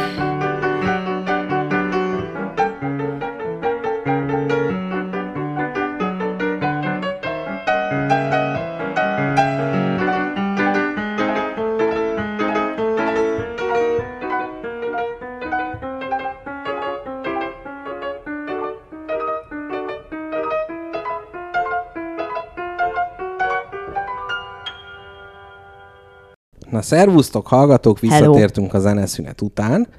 Öm, Gyors Már- szolgálati közlemény, már és itt utána tipródnak a kis kutyák. gyors szolgálati közlemény, aztán megsimogatjuk az összes kis kutya buksiját. Szóval vendégszerepeltem a Brit Angok podcastban, ahol elmondom Töviről hegyire a kiköltözési káváriámat, hogy, hogy hogy próbálkoztam, hogy nem sikerült, aztán mi a következő lépés. Azt meg lehet hallgatni, ha szeretnétek. Még és nem? Majd. Majd még nem, majd igen. És forduljunk rá a fő témákra, ami a kutyák. Uh-huh. Ez nagyon ilyen szolgálat, vagy ilyen, ilyen társadalmi célú hirdetés jellegű volt, hát legyen így. Ja, hát Na, siessünk, hát mert tudod, milyen sok idő van? Nem ismerem elmondani. ne is mond. Na, mivel akarsz De kezdeni? mi, Én- mi volt a szikra? Tehát ahogy ugye Gulyás Marci szokta mondani, mindig így kezdi az interjút, hogy neked mi a kutyákkal kapcsolatban az ősélményed? És mindig ez az ősélmény. És egyébként most pont most uh, Csá- Csányi Vilmossal volt egy interjúja, és ott volt kutyás ősélmény, amit én most elmesélek, mert ugye milyen jó. Hát dolgoz más élményeiből, Vendég, vendégszöveg, és azt mesélte Csányi Vilmos, hogy gyerekkorukban volt egy tacskójuk, akinek volt egy különleges hangja. Amikor valami ember jött, aki ismerős volt és nem idegen, akkor volt egy speciális hang, amit a kis tacskó kiadott magából. Tudnád utánozni? Nem, mert ezt nem mutatta be Csányi Vilmos. Mm, úgyhogy nem, nem. Mire gondolsz, milyen lehetett? Tehát az ugatáson kívül mit képesek még produkálni? Így. És pont, hogy ez nagyon megszólította Csányi Vilmos és az ő testvérét, kinek nevét nem tudjuk, és kitalálták, hogy ők ki fogják tökéletesíteni ezt a hangot, és utánozni fogják a kis tacskónak a Szegény hangját. kis tacskó, és egész életében azt hitte, hogy gúnyolódnak vele. Hát na várjál, most elébe szaladtál, ugyanis ki próbálták, és egyszer aztán előadták hangot, mire a tacskó rohant, hogy jön a vendég, majd utána összeráncolt szemöldökkel visszajött, és soha többet nem adta ki ezt a hangot. Ne. És mondta is a Csányi, hogy hát ugye a tacskók azok különben is elég hajlamosak a sértődésre, és ezt hát Mrs. Jackpot is megerősítette, az ő tacskójuk is. Hát úgymond a gazdasszony távol léte után, hát úgy csinál, mint hogyha le se szarná, és akkor kell egy kicsit vigasztalgatni. Te, mint nagy tacskó barát, Nagy vagyok, igen. te tudod, hogy mire tenyésztették ki eredetileg a tacskókat? Ö, csövek tisztítására? Borzokkal való harcra. Borzokkal. Ezek borzírtók voltak, tudod? aha, aha. De nem tudom miért. A borz tudod milyen nagy, a tacskó meg tudod milyen kicsi. De hogy a tacskó azért ilyen hosszúkás, hogy beférjen a borzalomba? hey, az anyám. Szép munka. Nem tudom, ezért nem értem, hogy én, hogyha azt mondanám, vagy ha valaki azt mondaná, hogy ezt a kutyát borzírtásra tenyésztették ki, akkor valamilyen erdélyi kopó méretű alakú és izomzatú kutyát képzelnék el. De egy tacskó. Hát igen, de az biztos, mert Kérem ugye, tisztelettel. tehát, hogy egerészik, patkányt fog, De mindenféle tud- ilyen... ko- Láttál már borzot? Láttam. Az akkor, mint egy ember. Na jó, azért nem. De nagyon nagyok a borzok. Majd később egy lóméretű kutyáról is be fogok számolni, de... Na, végre. Na, úgyhogy majd ez a méreteknél. Nem, nem tippeltem volna erre, de hát ilyen vadászkutya, tehát hogy azért ilyen kotorék, így kikotorja, meg mit tudom én. Ha Szóval... választhatnál, akkor egy lóméretű kutyád lenne, vagy egy kutyaméretű lovad? hát, de várjál, tehát hogy eleve a nagytestű kutyák, tehát ott azért szagilag, meg étkezések nem olyan jó, úgyhogy azt mondom, egy kutyaméretű ló. De az mire jó? Hát se- Tehát érted, a, a, mutogatni. na várjál, a, a lóméretű várjál, kutyában várjál, legalább lenne jó. De mire jó a lóméretű kutya? Tehát, hogy azt a kérdést tetted, hogy mire jó, hogy házőrző, hogy nagy házakat is tud őrizni? Hát felhőkarcolókat. A Burj Dubájt 60 darab lóméretű kutya őrzi. Na várj, akkor most már muszáj ezt a, a lóméretű kutya történetet elmondanom. Ugyanis ez egy nagyon híres kutya, Clifford, a nagy piros kutya, aki hát egy amerikai... Az nagyobb, mint egy ló. Nem, hát ez volt, ez volt, hogy így találta ki. Gyermekkori, az író gyermekkori vágyának megtestesülése. A kis Norman vágyott egy kutyára, de nem akármilyenre. Akkor ebbe szeretett volna, mint egy ló. Cliffordnak anyukája, két bátyja és két nővére mind normál méretű. Tehát nem ám öröklött óriásságról van szó. Születésekor az alom legkisebb kutyájának tűnt, azt gondolták róla, hogy nem elég erős, és biztosan sokat fog majd betegeskedni, ha felnő. Emily Elizabeth szeretetének és gondoskodásának köszönhetően azonban hatalmasra cseperedett. Na, és adódik a kérdésem. 1963 Clifford a nagy piros kutya című meséről van szó. Ó, ezt te magad is kutattál Cliffordról? Imádom Vagy? a Clifford a nagy piros kutyát. Ó, na akkor majd később egy kicsit még mesélj. Viszont a kérdésem az, hogy a szeretet miatt cseperedett ilyen nagyra.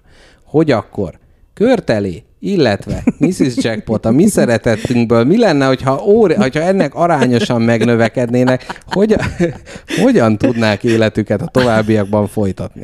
Az a baj, hogy nagyon csúszós a lejtő ennél a témánál. Elmondjam miért. Az, de nyomd ki a felvételt, mert ezt nem akarják hallani Ez a az hallgatók. úgynevezett nem paranormális, hanem paraszexuális Így van, így van, így van, így van, így van. Ö, kompromittáló lesz, amit elmondok? Igen. Jó, Magamba na. tudom tartani? Nem. Nem, na. Maradjunk annyiba, hogy nekem egy időben az 50 láb magas nő támadása hatalmas kedvenc filmem volt. Nagyon jó. De ez miről Imádtam. szól? Ő- Egy ő- 50 láb magas nőről.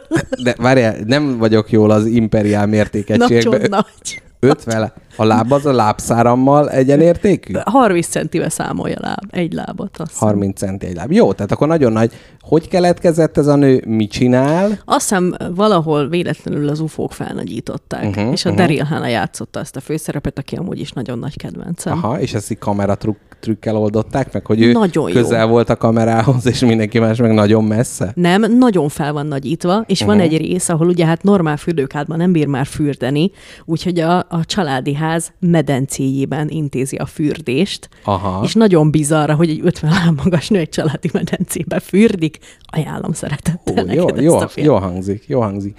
Nekem egy, ö, mindegy, van egy ilyen plakát, egy ilyen régi Kubába való utazás reklámozó plakát, ahol egy óriás ilyen szalmak alapos nő néz rá Kuba szigetére, tehát hogy ott azért az 50 lábnak még a, a sokszorosa volt.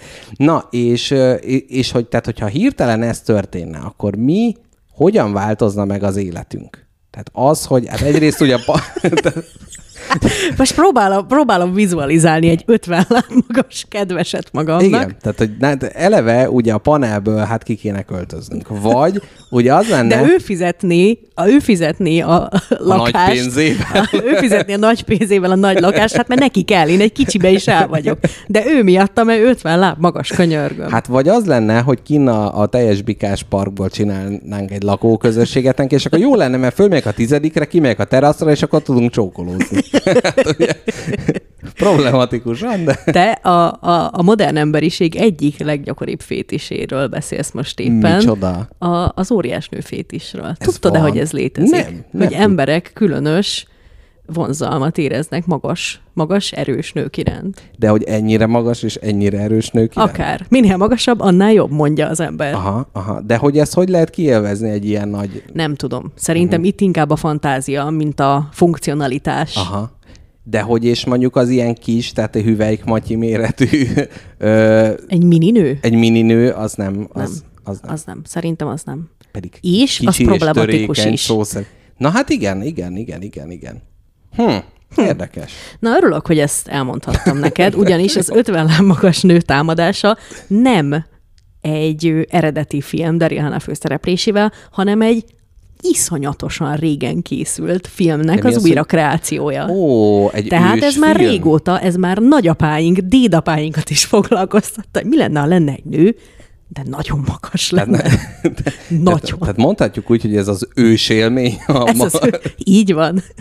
Ez Szép. maga az ősélmény. Szép. A magas ősnő. Ez annyira érdekes, tehát, hogy mindig ugye vannak ilyen, amikor ilyen először történik az emberrel valami, és akkor belegondolni, na hát ezt most először csináltam valamit, és hogy mi az emberiség történetében. A majom óriás nőkről szerintem nem annyira gondolkodik. Tehát az emberi cseperedésnél, tehát mikor volt, amikor először még ott féltik az életüket, meg a tüzet, és mikor jut eszükbe, hogy jó-jó, Willendorfű Vénusz, de hogy ilyen Nagyon nagy. abban a pillanatban, amint az embernek lett egy darab szabad neuronja, amit nem arra kellett költeni, hogy egyen szaporodjon és ne halljon meg, abban a pillanatban előjött az óriás növét is. Én ebben biztos vagyok. Fú, de egyébként valószínűleg nagy haknizás is lenne. Tehát, hogyha hirtelen lenne két ilyen óriás nő, hát alig lenne idő, idejük foglalkozni velünk, ugyebár, mert hogy haknizniuk kéne, és, és világsztárok lennének. Szerintem az, az egy kicsit egy ilyen egyetemes emberi élmény, hogy alapból vonzódunk, nem az ilyen magasabb emberekhez, mert, mert az olyan biztonságot Daliás, nyújt. igen. igen, igen. Igen, az, hát ba- abszolút, abszolút, de hogy, hogy azért, hogy ennyire. Na de a kutyáktól hogy kerültünk el ide? Hát Azt már- Clifford, Clifford az óriás Ja. kutya. Na igen, és... Mire jó Clifford az óriás kutya? Bursdubájt őrizni? Igen, és te Ö- mondtad, hogy nagy rajongója vagy Cliffordnak. Igen, igen, De igen. azért, mert óriás? Tehát, hogy Igen, ez egy uh-huh. jó, nagyon, nagy, nagyon játékos, nagyon kedves, fel lehet ülni a hátára, Aha. Aha. gyorsan ott van helyeken. Tudod, hogy ez még mire igaz? A kék bálnára. Tehát hogy például az is ugye nagy, és Az nagy. nem játékos. Az nem játékos. Nem, nem.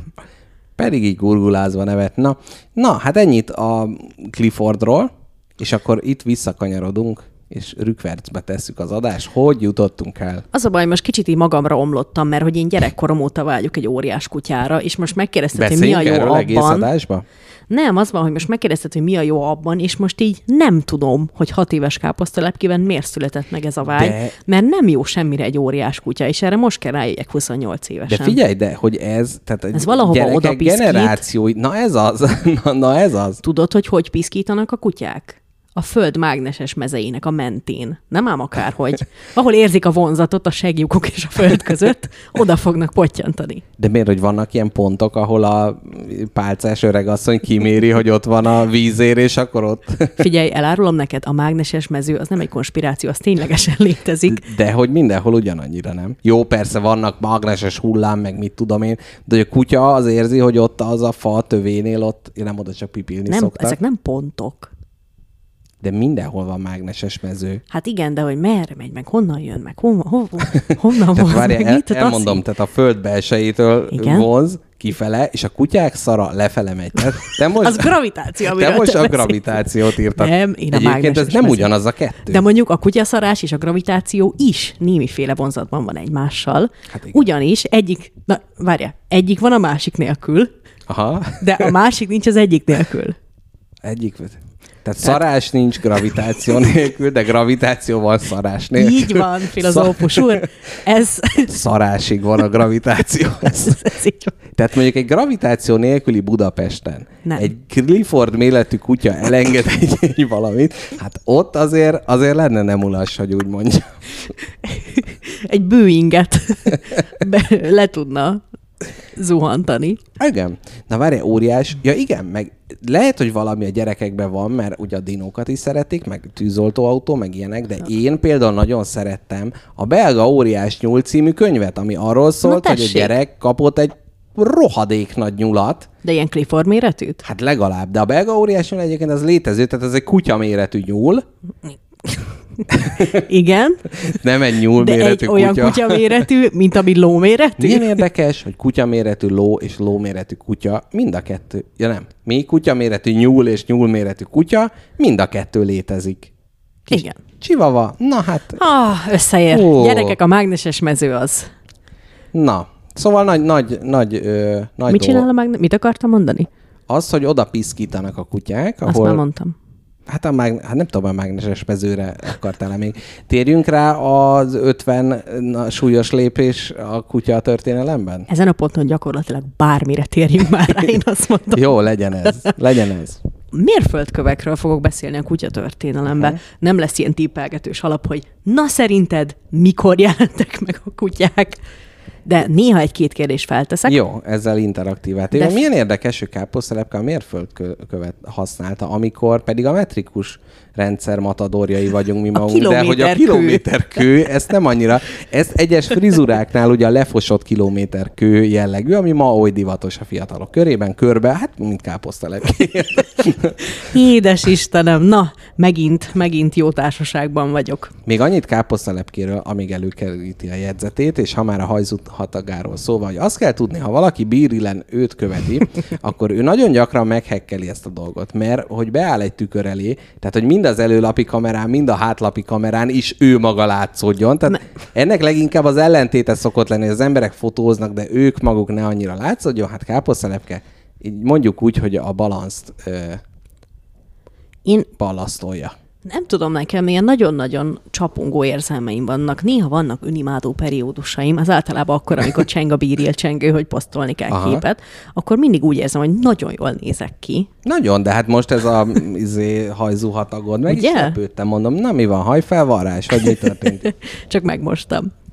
Na, tudod mit? Ezt az 50 mérföldkövet, amint a lábujjaid közül kiszeded a mikrofonkábelt, És közben megrántom a zoomot, igen. csinálj, amit szeretnél, csak figyelj rám, mert hoztam neked egy kvízt. Na, ez Az nagyon 50 jó. mérföld, mérföldkő elé beékeljük ezt, Jó, és csak akkor léphetsz rá erre az 50 mérföldes útra, hogyha jól fejted meg jó, legyen a így. kutyafajta kvízt. Ú, nagyon jó. Hoztam neked kutyafajtákat. Nem vagyok ebben egyébként túl jó, ezt előre elárulom. Ennek nagyon örülök, számítottam erre. Így, így érdekesebb? Én, akinek kis, kis, kisgyermekkoromban ö, a kedvenc szórakozásom az volt, hogy elolvastam a kutyafajtás könyvet előről, hátra, hátulról, előre. Minden kutyának tudtam a nevét, de szerintem konkrétan ez már valami betegségnek a tünete. Aha, aha. Tehát, hogy én már visszagondolva kisé para, pa- para hogy De ez van, hogy az automárkákat tudják. Kuty... azt mondod. Persze. Nagyon erős fixációm volt, úgyhogy én ezen a teszten száz százalékban teljesítek. Mondom neked, mi van. Na, Hoztam neked egy pár kutyafajtát, igen.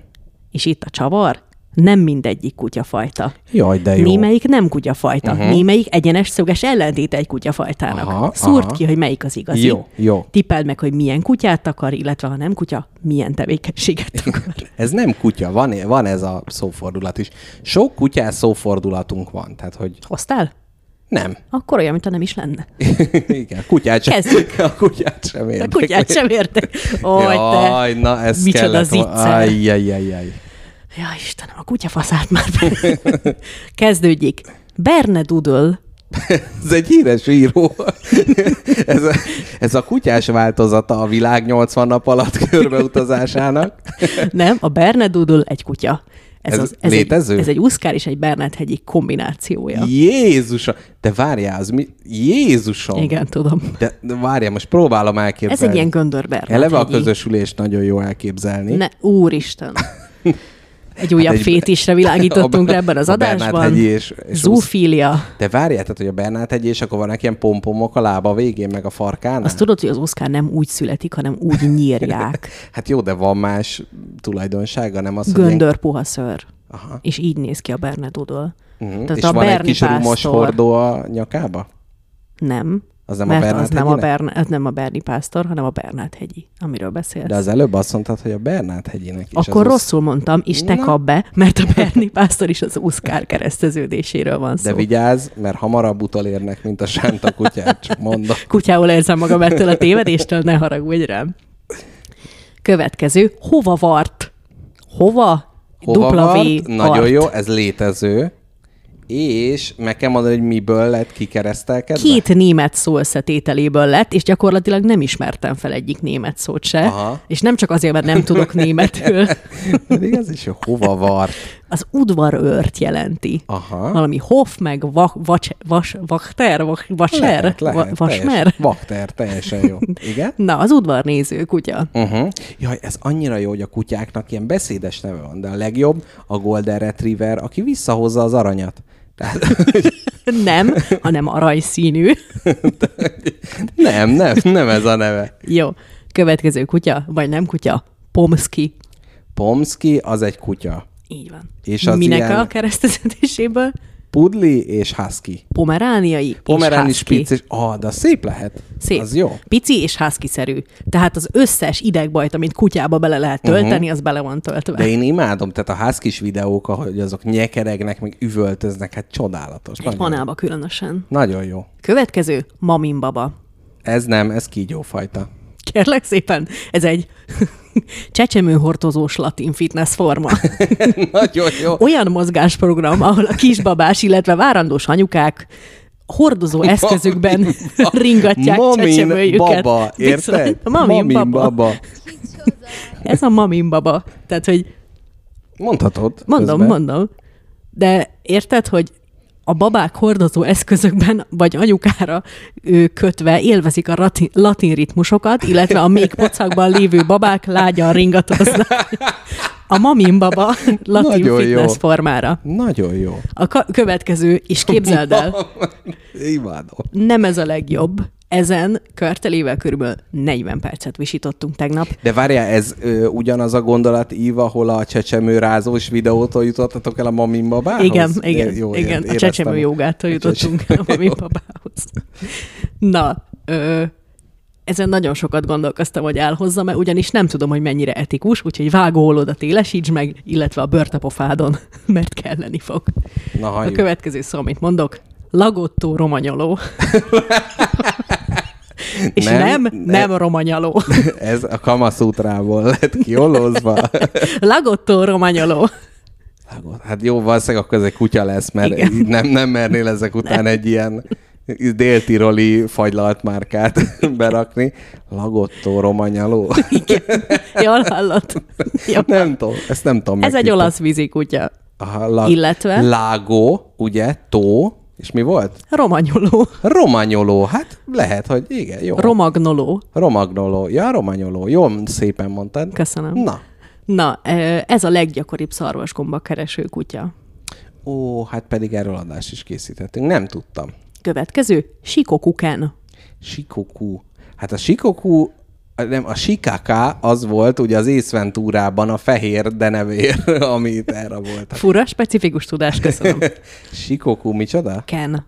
Sik- Na jó, azt mondom, hogy kutya, de valószínűleg nem a kutya, Kutya. egy japán kutya. Egy japán vaddisznóvadász kutya. Van disznóvadász, nagyon jó. Következő, De már ilyen amerikai keresztneve van, hogy Ken. Shikoku Ken. nem. Shikoku-san. Port de Brass. Port de Brass. Hát ez egy... Nem, ez egy étel.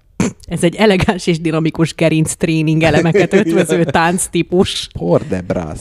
Na, a Legfőképp, port az ugye kikötő. Brass, ugye? Hát az meg ugye... Na, legfőképpen jazzis klasszikus balett alapokkal ötvözi a gerinc tréninget, a Port de Brass. Vagy Szerintem Bra. bármi, amit a gerinc tréninggel ötvöznek, tehát ez kicsit olyan... De ezért vicces. Igen. Ez egy gerinc tánc.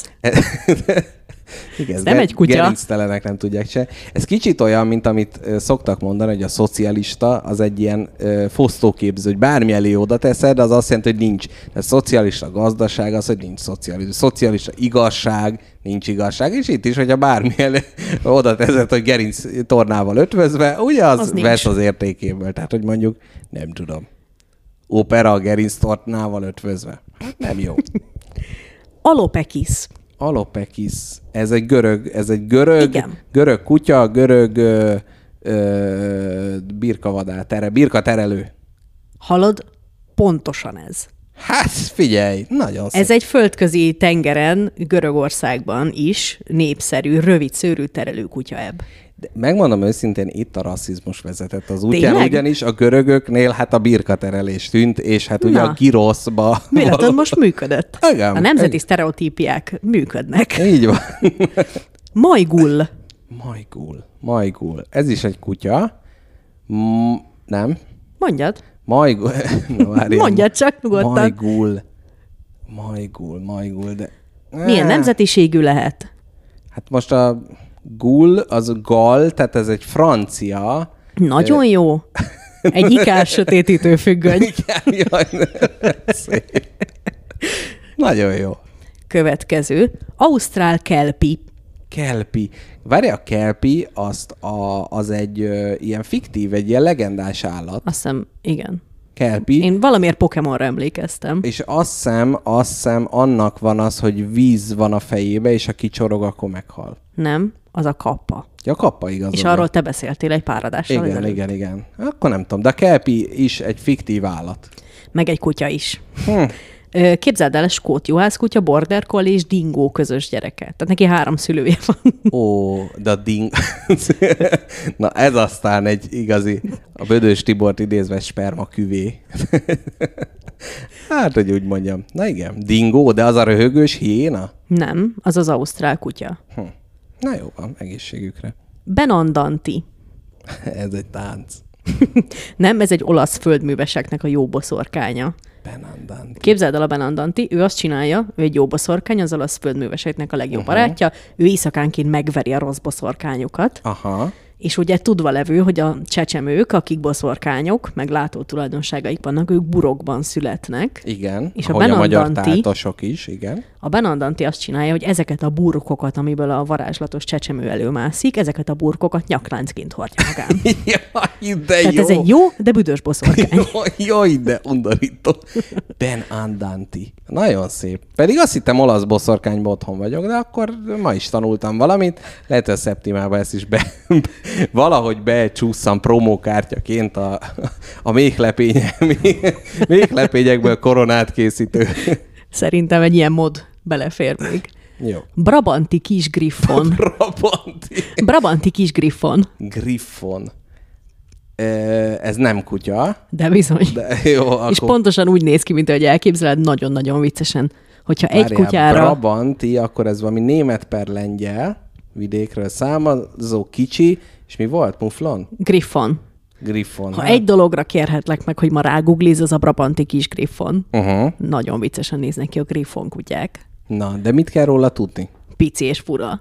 És vicces. Jó, és így úgy néz ki, mint aminek nem kéne funkcionálisnak lennie, és valószínűleg nem is az épp, hogy él. Ó, igen. De ez a nemesítésen gyakran vagy. Éppen. Igen. Tehát az életnek azt a nagyon bántó kis peremén léteznek ezek az élőlények. úgy csináltam a kutatást ebben a, ehhez a szegmenshez, hogy rákerestem kutyákra, utána meg gondolkoztam arra, hogy mely más ö, területein lehet az életnek nagyon-nagyon fura szakkifejezések armadája. Úgyhogy googliztam ö, tánc, táncokat, Aha. utána a Brabanti kis griffontól meg ö, Táltosodva. megtáltosodva ö, googliztam vadászrepülőgépeket, de sajnos az ilyen MiG-27-et nem tudtam volna eladni kutyának. Ja, a grippen az vajon? Meg volt ilyen, hogy Eurofighter Stardust. Tehát gondoltam, hogy talán az se. Lehet, hogy fordítva kellett volna, hogy a kutyák köz kéne keresni olyat, ami nagyon vadászgépszerű. Tehát mi az, ami kutya, de másnak tűnik? Tehát, hogy Például a papillon papillon, az pedig valami pillangó. pontosan ezt Igen. jelenti, Igen. de ez egy kutyafajta. Hm. Ez képzeld el, arra kapta a nevét, hogy ez egy ilyen pici kis kutya, és kettő nagy ilyen ö, Kereke van. és a hangsebességet 5 másodperc alatt éri. nem, ez tényleg egy kutya, és két ilyen nagy-nagy-nagy füle van, és a fülei azok ilyen ernyőszerűek. Ó, aha, aha. És így úgy néz ki az arca, mintha egy pillangó lenne, és a két nagy lapát füle a két szárnya. Fú, nagyon jó. Következő, Sharingan. Sharingan, hát Megpróbáltam. szerintem ez nem egy kutya. De mi? Na várjál, ez nem egy vadászgép. Hát nem. Sharingan, ez valami tánc lesz. Kérlek, ez a méltán híres Naruto animéből Ó, egy szemtechnika, amit Ah. arra használnak a ninják, hogy lemásolják a másik ninjának a varázslatát. Ah, nagyon. A jutszuját. Úgy, Oj. nevez, úgy nevezett jutsu. De jó, te Másoló. Naruto-ba otthon vagy? Egy kicsit.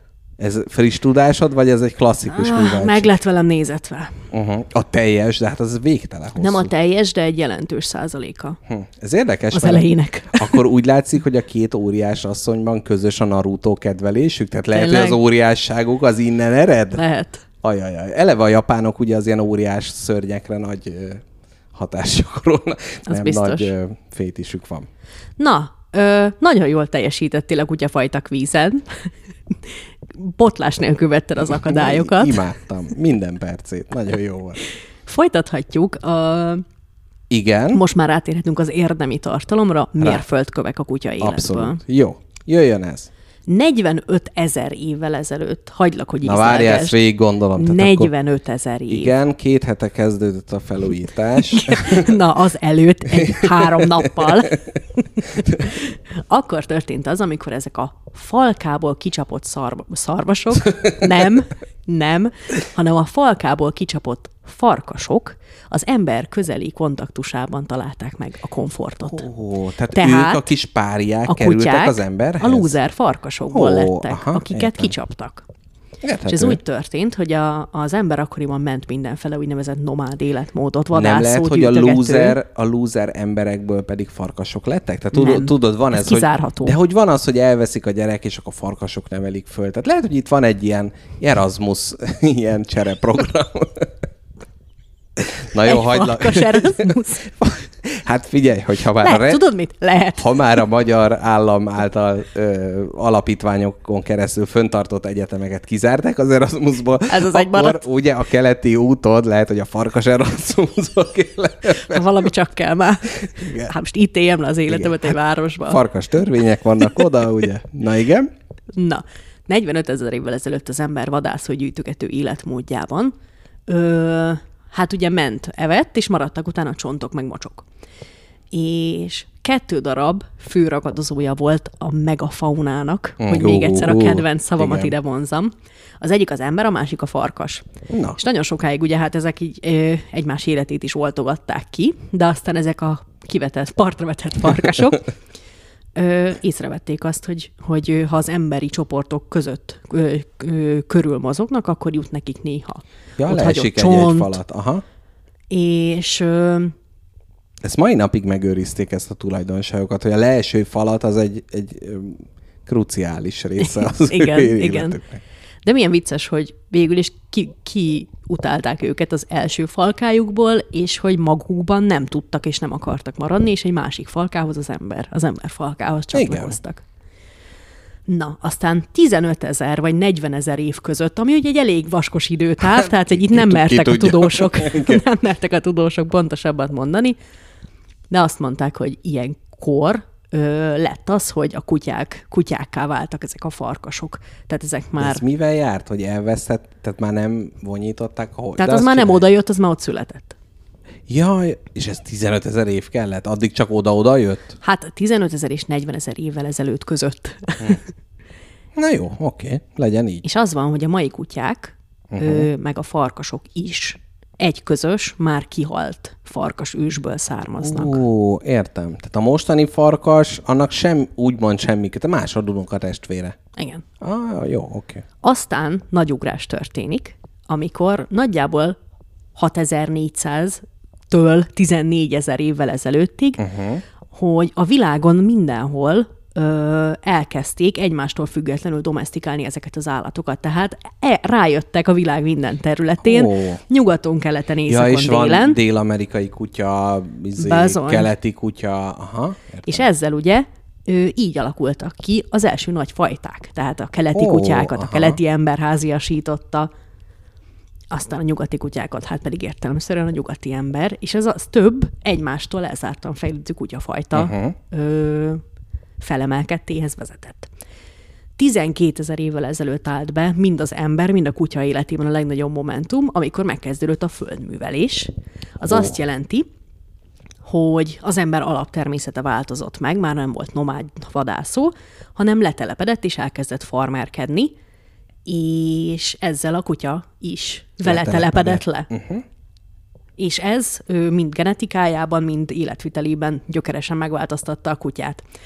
Úgyhogy tízezer évvel ezelőtt a letelepedett ember hát munkát adott a kutyáknak. A farmokon ö, vigyáztak a, az állatokra, megtalálták az elveszett állatokat, vagy elűzték esetlegesen a, a, a, a gonosz Aha, farkas, meg a, aha. az egeret, meg Ennek a egy részét rókát. valószínűleg addig is tudták űzni. Tehát De, az, de hogy... mitől? Tehát nem volt hely amitől.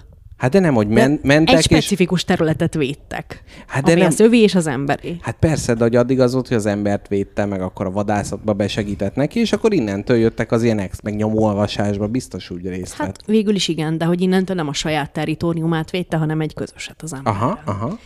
És mikor már jól ment az embernek a földművelés 6000 évvel ezelőtt, akkor az lett, hogy ugye elkezdtek ö, fölösleget termelni. Nem fölösleget, hanem ö, tehát a szükségesen felüli Igen. ö, terményeket, és be tudtak költözni városokba, kutyák mentek velük.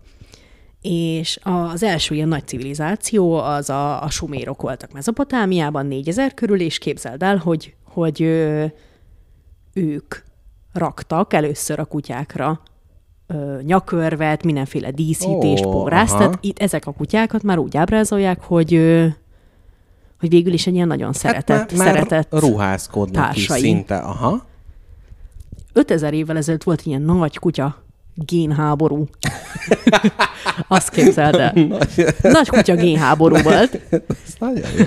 Ez azt jelenti, hogy a egymástól mindenhol elzárva ö, formálódó kutyafajok közül a keleti kutyák nyerték meg, Áj, ők emelkedtek felül mindenkin, és a mai kutyák Kiszáll. 90%-a már keleten született, uh-huh. és a maradék 10%-a csak a nyugati. Hát ugye, azért vannak ezzel, akik egyetértenek a történelem folyásába, hogy ez nem csak a kutyáknál van így, de hát Úgyhogy lelettek dominálva minden, uh-huh. minden máshol növekedett kutyák a, a keletiek által. És akkor a, vannak ilyen elveszett nyugati kutyafajok?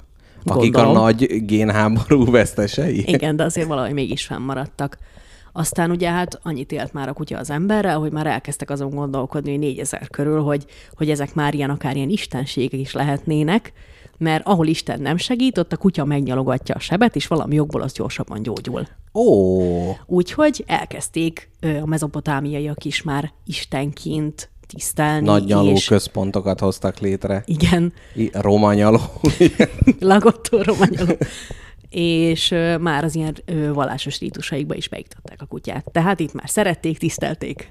Igen, valószínűleg a kereszténység is jobban teljesítene, hogyha a liturgiában több szerepe lenne kutyáknak. Tehát, hogy valószínűleg én magam is szí- szívesebben vennék részt. Aztán már annó Domini 43, Uh-huh. ez már Szép. amikor a kutyákat elvitték a harcmezőre és a csatamezőre. Tehát Rómában ö, már a, a Britannia elleni küzdelemben 43-ban bevetettek harci kutyákat, és itt a rómaiak ö, elég nagy győzelmet arattak, tehát Britanniát szétverték gyakorlatilag. Aha. A britanniaiaknak mégis jobban képzett harci kutyáik voltak, úgyhogy azt mondták a rómaiak, hogy na ezt a formulát akkor ellopjuk, és innentől kezdve az, ö, az első században elkezdett felemelkedni a harci kutya piac. Ó, Iszonyatos aha. tréningen mentek keresztül ezek a kutyák, és gyilkológépekké váltak. Fú, ez durva. Tehát, hogy csak a, ez volt a fő tulajdonsága itt a kutyának, hogy ő jön, ahol csak tud. Ú. Na, úgyhogy így is tenyésztették őket Igen, meg ez tovább. érdekes, hogy harci kutya, tehát hogy azért ott a római kori időkben az, hogy az ilyen harci állatok, az sokszor nem csak az, hogy a csatába az oldal, hanem hogy nézed, ahogy ott ölik egymást, meg az ilyen kolosseum, tehát hogy ez, ez több, több funkciós is volt. Ö, de valamiért ez elég sokáig tartotta magát így a történelemmel, tehát itt közben megszületnek a kopók, amit egy Szent Hubert nevű ö, monk, az micsoda? Szerzetes. Szerzetes ö, tenyészt ki. És Aki egyébként a vadászoknak a védőszentje. így is van, így is van, ezt jól tudod. Talán a 12. században pedig a kedvenc európai szó, ö, szórakozásá lépte elő magát az, hogy medvéket kiláncolnak egy ilyen nagy tér közepére, és széttépetik őket éhes szomorú kutyákkal. Milyen szép, ugye? Jézus Mária. Bizony. Fú. és aztán pedig 1493-ban talált ki, hogy Kolumbusz Kristóf hajóján kik mentek még az új világba. Hát patkányok, bolhák és kutyák is. 20 darab agár és masztif. Hm. Uh-huh. És ők azért mentek, hogy teszteljék a, az ismeretlen kajákat az új világba. Tehát én nem tudom, megye meg a boksi, Ó, és akkor velük etették velük meg? tették meg, illetve ezzel terrorizálták a, az ott lakó népeket. De az ott lakó népeknek nem voltak saját génháborús kutyáik? De biztos voltak nekik is. Uh-huh. de ezek harcra lettek teremtve, ezek a kutyák, akiket vittek. Tehát bele, ők belettek tanítva.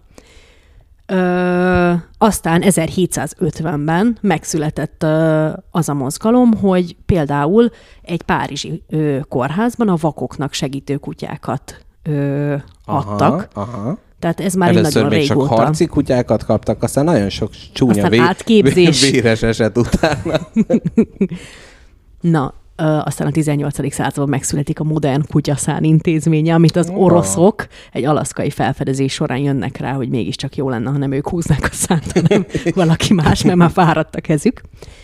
Aztán 1835-ben újra visszacsúsznak az undorító dologba, a mocsokba az emberek, és a kutyaharcok felemelkednek, a Ó, modern kutyaharcok, és kitenyésztik a pitbullt csak erre.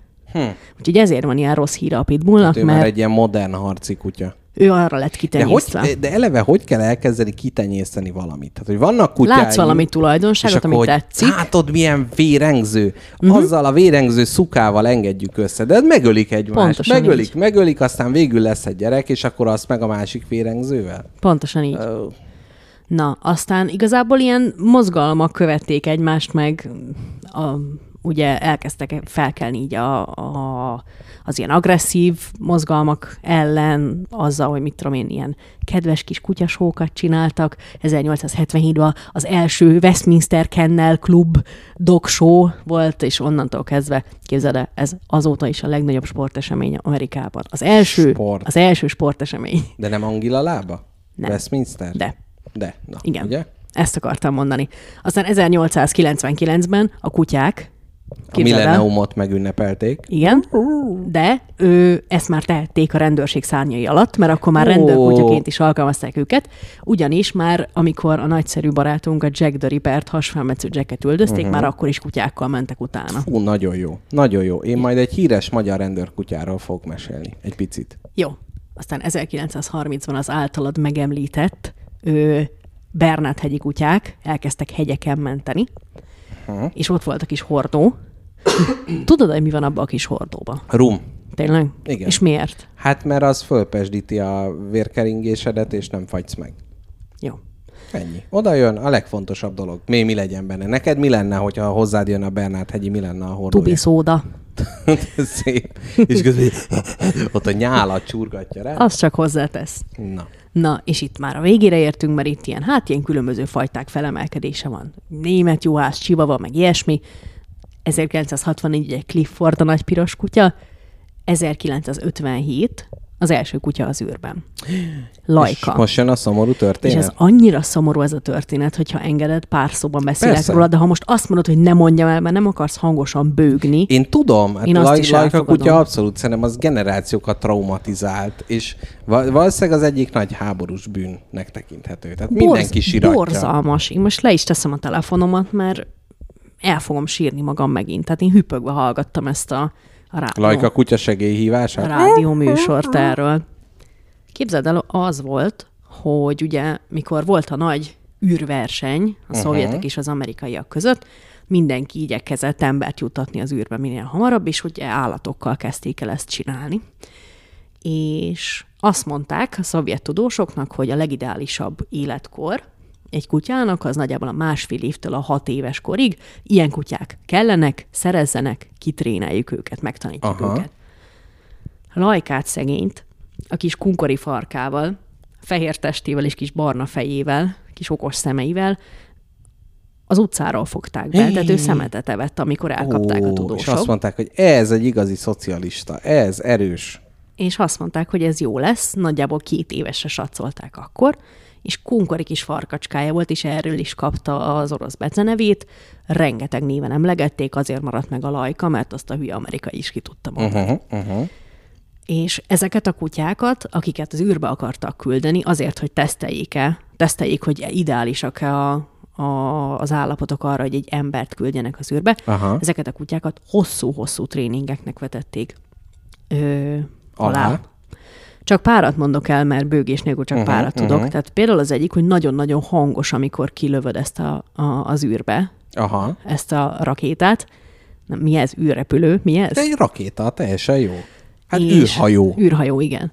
És elkezdték fokozatosan egyre hangosabb csörömpölésnek, zúgásnak kitenni ezt a kutyát, és a végén már fülsüketítő, üvöltő rakétakilövés hangokat nyomtak a fülébe hosszú napokon keresztül. Na ide egy lábjegyzet a hangosságról, egy Csányi Vilmos történettel hadd örvendeztesselek meg. Oldjad ezt a feszültséget. Aki, a, tehát az, hogy a kutyák nem bírják a hangos zajokat, és épp ezért az agyuk nagyon sokáig nem is volt úgy megvizsgálva. Egyrészt a kutyák agya bántóan kicsike. Másrészt azt mondták, ah, ezek úgyse értenek semmit, harmadrészt meg hát rak be az MRI gépbe, és akkor nézd meg, de hát a kutyának az a hangos csattogás, meg minden, hát az kibírhatatlan. Úgyhogy nagyon sokáig nem tudták megvizsgálni őket, és végül azt találták ki, hogy volt egy kutya, beültették az emerigébe, és jó megsímogatták, megszeretgették, és addig ott volt 15 másik kutya, aki csak nézte, hogy a másikat simogatják. Majd megint, majd megint, és végül az volt, hogy annyira ők akartak lenni, akit simogatnak, hogy még azt az óriási nagy hangzavart is hajlandóak voltak elviselni, úgyhogy ebben ö, kollégái Lajka kutyának, és egyébként ez a kutatás azt is kiderítette, ami ugye nagy közkeletű tévedés, hogy jaj, hát nem érti, amit mondasz, csak a hangsúlyt, de igenis érti, tehát a hangsúly és a szónak a jelentés tartalmilag is az agyának az adott részén dolgozza föl. Na de vissza Lajkához, aki a nagy zajokat is kibírta. Nagyon jól bírta, és végül ezért választották őt a küldetése, mert nagyon sok körön ment, nagyon sok válogatási körön ment át, és egy másik kutyával ketten kerültek be a végső körbe. Az volt Lajka kutyának a, a mellette szóló tényező, hogy a másik kutya az nem régiben hozott világra kiskutyákat, és ezért ő kiesett, és ezért hát Lajka ment. Hm. Mondom még, hogy minek vetették alá. Tehát, hogy ö, ugye ott nagy nyomás különbséggel kell szembenézzen, úgyhogy őt nagyon sokat tesztelték, úgyhogy centrifugába tették, mint ahogy ugye az űrhajós Aha, tréningen aha. az embereket, és iszonyat, ö, iszonyatos nyomást helyeztek rá erre a kis kutyára. Oh. És De még ezt is jól bírta. hát nyilván szenvedett, de ezt valahogy így csöndben tűrte, ugye? De Szomorú sorsú utca hogy kutya a lévén. kutya az annyira hűséges, a gényeibe benne van, hogy ez a legnagyobb öröm, tehát még ha kicentrifugálják, akkor is, hogy utána Vladimir Vladimirovics meg simogatja őt, és akkor úgy érzi, hogy ő jó munkát végzett? Hát lehetséges, én nem tudom, de ezek tényleg embertelen körülmények, amiknek alávetették. Tehát a, egy, egy ilyen küldetése sikeresen ö, résztvevő kutyának a legfontosabb kritérium, vagy a legfontosabb tulajdonsága az volt, hogy tudja tűrni az egyedül létet. Aha. Tehát, hogy volt, hogy három hétre egyedül hagyták ezt a kutyát. A teljes tréning alatt csak azt a kaját és vizet ehette, amit majd ö, az icipici kabinban fog, ami egy ilyen undorító paszta volt, amit csak akkor evett, amikor már az elpusztulás szélén volt. Ö, ami így nem tudom, az antigravitációban is jól fogyasztható. Aha, aha. Ö, iszonyatosan pici helyre szorították be, és ezt is tesztelték rajta, nagyon sokáig a sötétben, egyedül beszorítva egy helyre, ahol nem tud mozogni. Tényleg borzal. De így, De, de hogy hogy derült ki, tehát hogy ez, ez kísérlet, de hogy, hogy mi, és akkor be volt kamerázva? hát igen, és ezt ő bírta, ő bírta a legjobban, a legzokszó nélkül ezeket a De hogy megalázó, utána- szomorú dolgokat. Azt értem, de hogy utána kilőtték, és hogy akkor nézték, hogy akkor valójában hogy viseli? A melkasába beszereltek kettő darab érzékelőt, Aha. amit egy kívülről rácsatlakoztattak két drótot. Tehát elképzelhető, hogy mennyi mozgástere volt, Aha. hogyha még ugye ezt se tudta kitépni magából. Egy kutya, oh. akinek ez lenne az első. Igen. Volt Ö- rajta töltsér? Ja nem, hát ilyen buborék sisak, nem? Vagy ez csak a mesében van? Az csak a mesékben van, és ez nem mese sajnos. Hát ö, ki volt, tehát hogy rendesen be volt párnázva abba a, a kis kabinba, ahol volt, nem volt mozgástere, ki is volt kötve, és ugye a fenekére rá volt kötve egy ilyen kis pelenkaszerű valami, amivel az Istenért nem akar belepiszkítani egyszer se, és képzeld el, és itt jön a sírós rész, ma már eddig csak hüppögtél, akkor most fog uh-huh, sírni, uh-huh. tényleg borzalmas tréningen ment keresztül, és aznap, hát nagyon sürgették ezt a kilövést, hogy előbb kell zűrbe kerülni, mint az amerikaiak, úgyhogy megmondták, hogy ez novemberben történik meg, és egy nappal se később, és az utolsó este a tudós, az egyik tudós kicsempészte Lajkát, és hazavitte, és az utolsó estét otthon a gyerekeivel töltötte, igen, még utoljára. Jaj, hát ez tényleg nagyon szomorú. Igen. De közben meg nagyon jó. Igen. És másnap, ö, amikor betették a, betették a kis kabinba, rácsavarozták, tehát már úgy, és képzeld el, ezt annak teljes intenciójával tették, hogy nem tér majd vissza az a Hát kutya. persze, de hát ez Nem volt elég hely, nem volt elég élelem ebben a fülkében. Egy élelmet adtak neki, tehát egy napra elég élelmet adtak uh-huh. neki, és azt satszolták, hogy nagyjából hét napig élhet. Hét napos küldetése, de egy élelmet adtak neki. Azt azonnal megitta, megette, és szomjas volt. Aha. Látszott rajta, hogy már kilövés előtt nagyon szomjas, úgyhogy a főtudós azt mondta, hogy ellenőriznie kell a kabin-nyomást, úgyhogy gyorsan még nyissák ki, és titokban megitatta még utoljára. Hmm. És kilőtték, és képzeld el, nagyjából, nem tudom, 6-7 órát maradt életben. Aha. El is pusztult, de kijutott az űrbe. Hmm. És ez annyira szomorú. Hát És ez kiderült, hogy mitől pusztult el? igen, kiderült. Ö, arra számítottak, hogy majd ö, számogattak, számogattak, hogy mi lenne a leghumánusabb halál neki, és arra számítottak, hogy el fog fogyni a levegő a kamrába. Uh-huh. És hogy ez egy gyors, nagyjából 15 másodperces halál lesz a kutyának, és re- relatíve fájdalommentes. Ennek ellenére túlfűtődött a kabinja, és száz valamennyi fok lett benne, úgyhogy oh. a legfájdalmasabb halált hagyta a kutya, oh. amit csak lehet. De hát mondjuk ilyenkor azért ebben mindig benne van, hogy hát hogy végül is mennyivel rosszabb lett volna, hogyha Gagarin ezredes se És- történik ez. Pontosan ezt mondták, hogy ez egy borzalmas dolog, de hogy ennek köszönhető az, hogy aztán tudták, hogy hol vannak a gyenge pontjai ennek az űrutazás dolognak, és kiküldhettek embert is. Uh-huh. De nagyon rosszul érzem Jaj, magam de- ettől az egész sztoritól, úgyhogy ígyunk meg egy valamit. Jó, de ebbe az is benne van, hogy egy kutyát küldtek ki, tehát ha mondjuk az lett volna, hogy kilőnek egy csirkét, akkor most ezen hogy annyira nem lennénk, úgyhogy jaj, a Mondjuk melkassába, meg jaj, még adott neki egy kis magot, hogy ott csipegesse. Tehát, hogy ez, ebbe azért az is benne hogy ez egy, egy, egy cuki kis kutya, de ez érdekes, hogy a szovjetek ezt ilyen marketing, tehát hogy ez így van, hogy lajka kutya, pedig hát milyen csúf véget ért. Volt egy kutya, akit csak azért zártak ki a tréning programból, mert nem volt elég szép nekik. Tehát jól teljesített, de azt mondták, hogy ez nem lehet a Szovjetunió arca, ez a csúnya kis keverék, és ezért nem küldték ki az űrbe. És képzeld el, ezek a tudósok, akik ezekkel a kutyákkal dolgoztak éveken keresztül, szinte mindegyik hazavitt magának egyet-kettőt. Tehát, hogy ezek Aha, beleszerettek aha. azért a tesztalanyba. Mert nagyon szépek voltak. Nem, hanem kedves kiskutyák voltak, akikre ráengedték, nem tudom, mekkora nyomást, amitől még az emberek Ja, és is akkor inkább elájulnak. kicsempészték őket? És vagy? úgy voltak vele, hogy akit leszázalékoltak, azt inkább hazavitték, és a leg, legjobb életet biztosították De ez neki. gyakran egyébként a rendőrkutyáknál is van, hogy miután vége a, a szolgálatuknak, akkor utána Igen. így oda kerülnek. Na, káposztalepke, Vége a szomorúságnak. Mesélhetek-e neked a hidegháborúról el tudunk indulni egy irányba, ami az amerikai elnökök Na. és kutyáik, vagy a másik irány a leghíresebb magyar nyomozó kutya Kántor.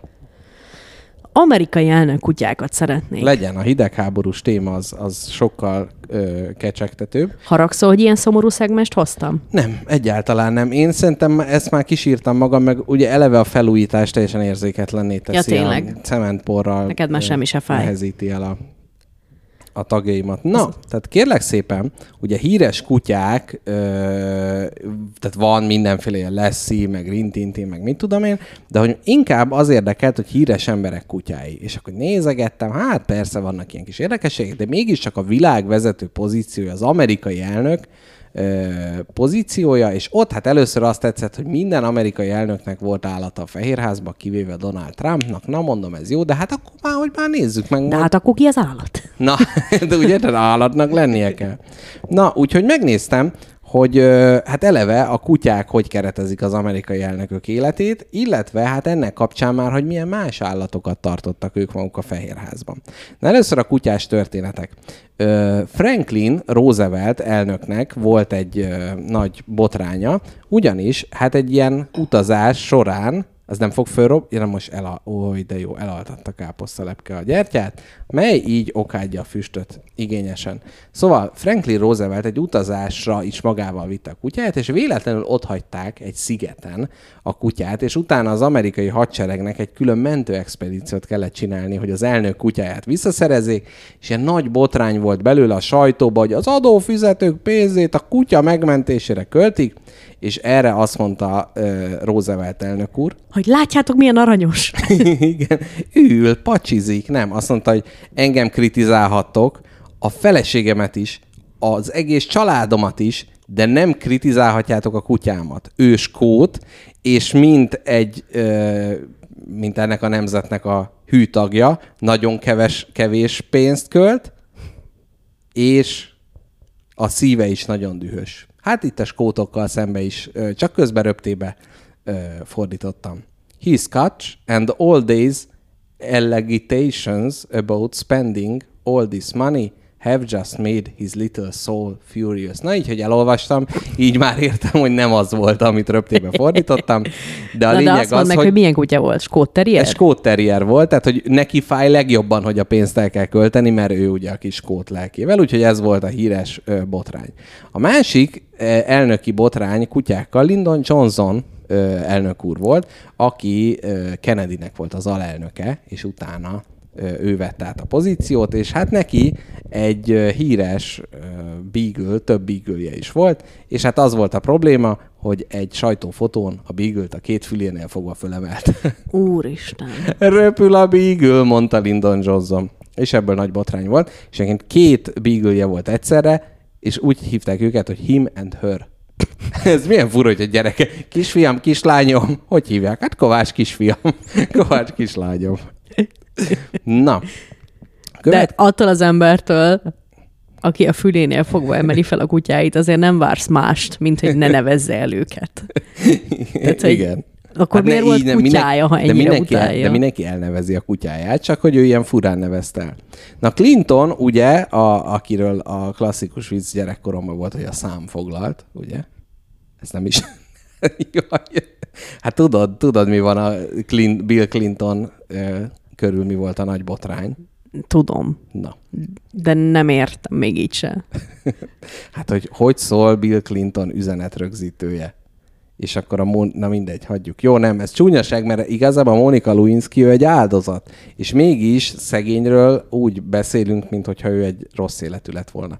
Na, szóval ö, megjelentetett Clinton egy könyvet, amiben a ki, volt egy kutyája és egy macskája, az egyik Sox, ő volt a macska, mert hogy ilyen kis fekete, kis zok, zokniszerű foltjai voltak, és Buddy, és a Dear Sox and Buddy című könyv, melyben publikálták az elnöki kutyának és az elnöki macskának szóló leveleket. Amúgy miért nem mondod, hogy milyen fajtájúak ezek a kutyák, akikről beszélsz? Hát hogy képzeljem el? Mondtam, hogy Beagle, most meg, De- hát ez semmi, ez egy kis kutya, nem tudom. Egy kis kutya.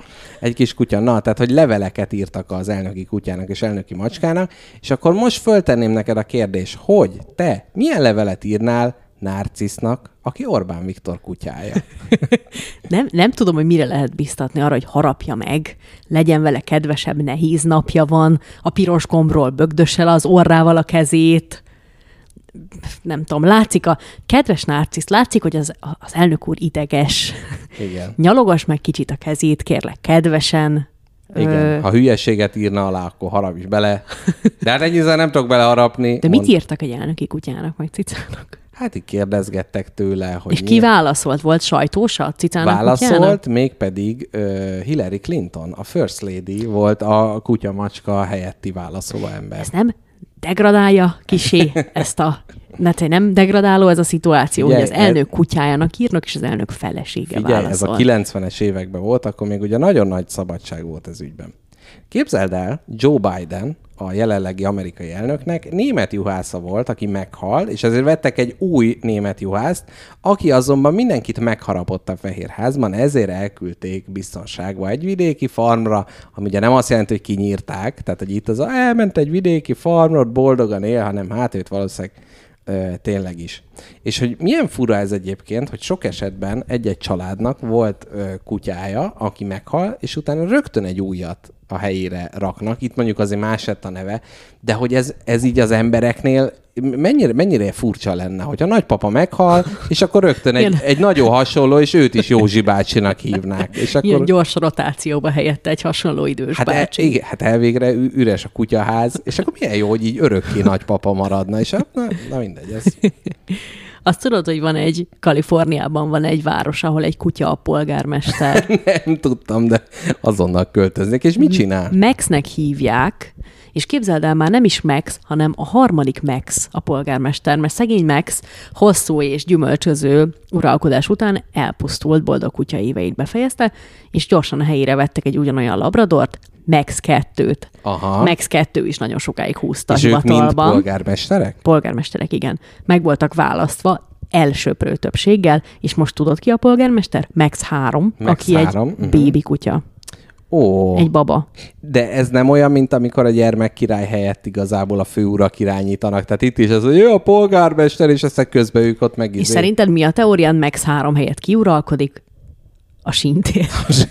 Hát nem, a, a titkárnője, Az vagy nem tudom.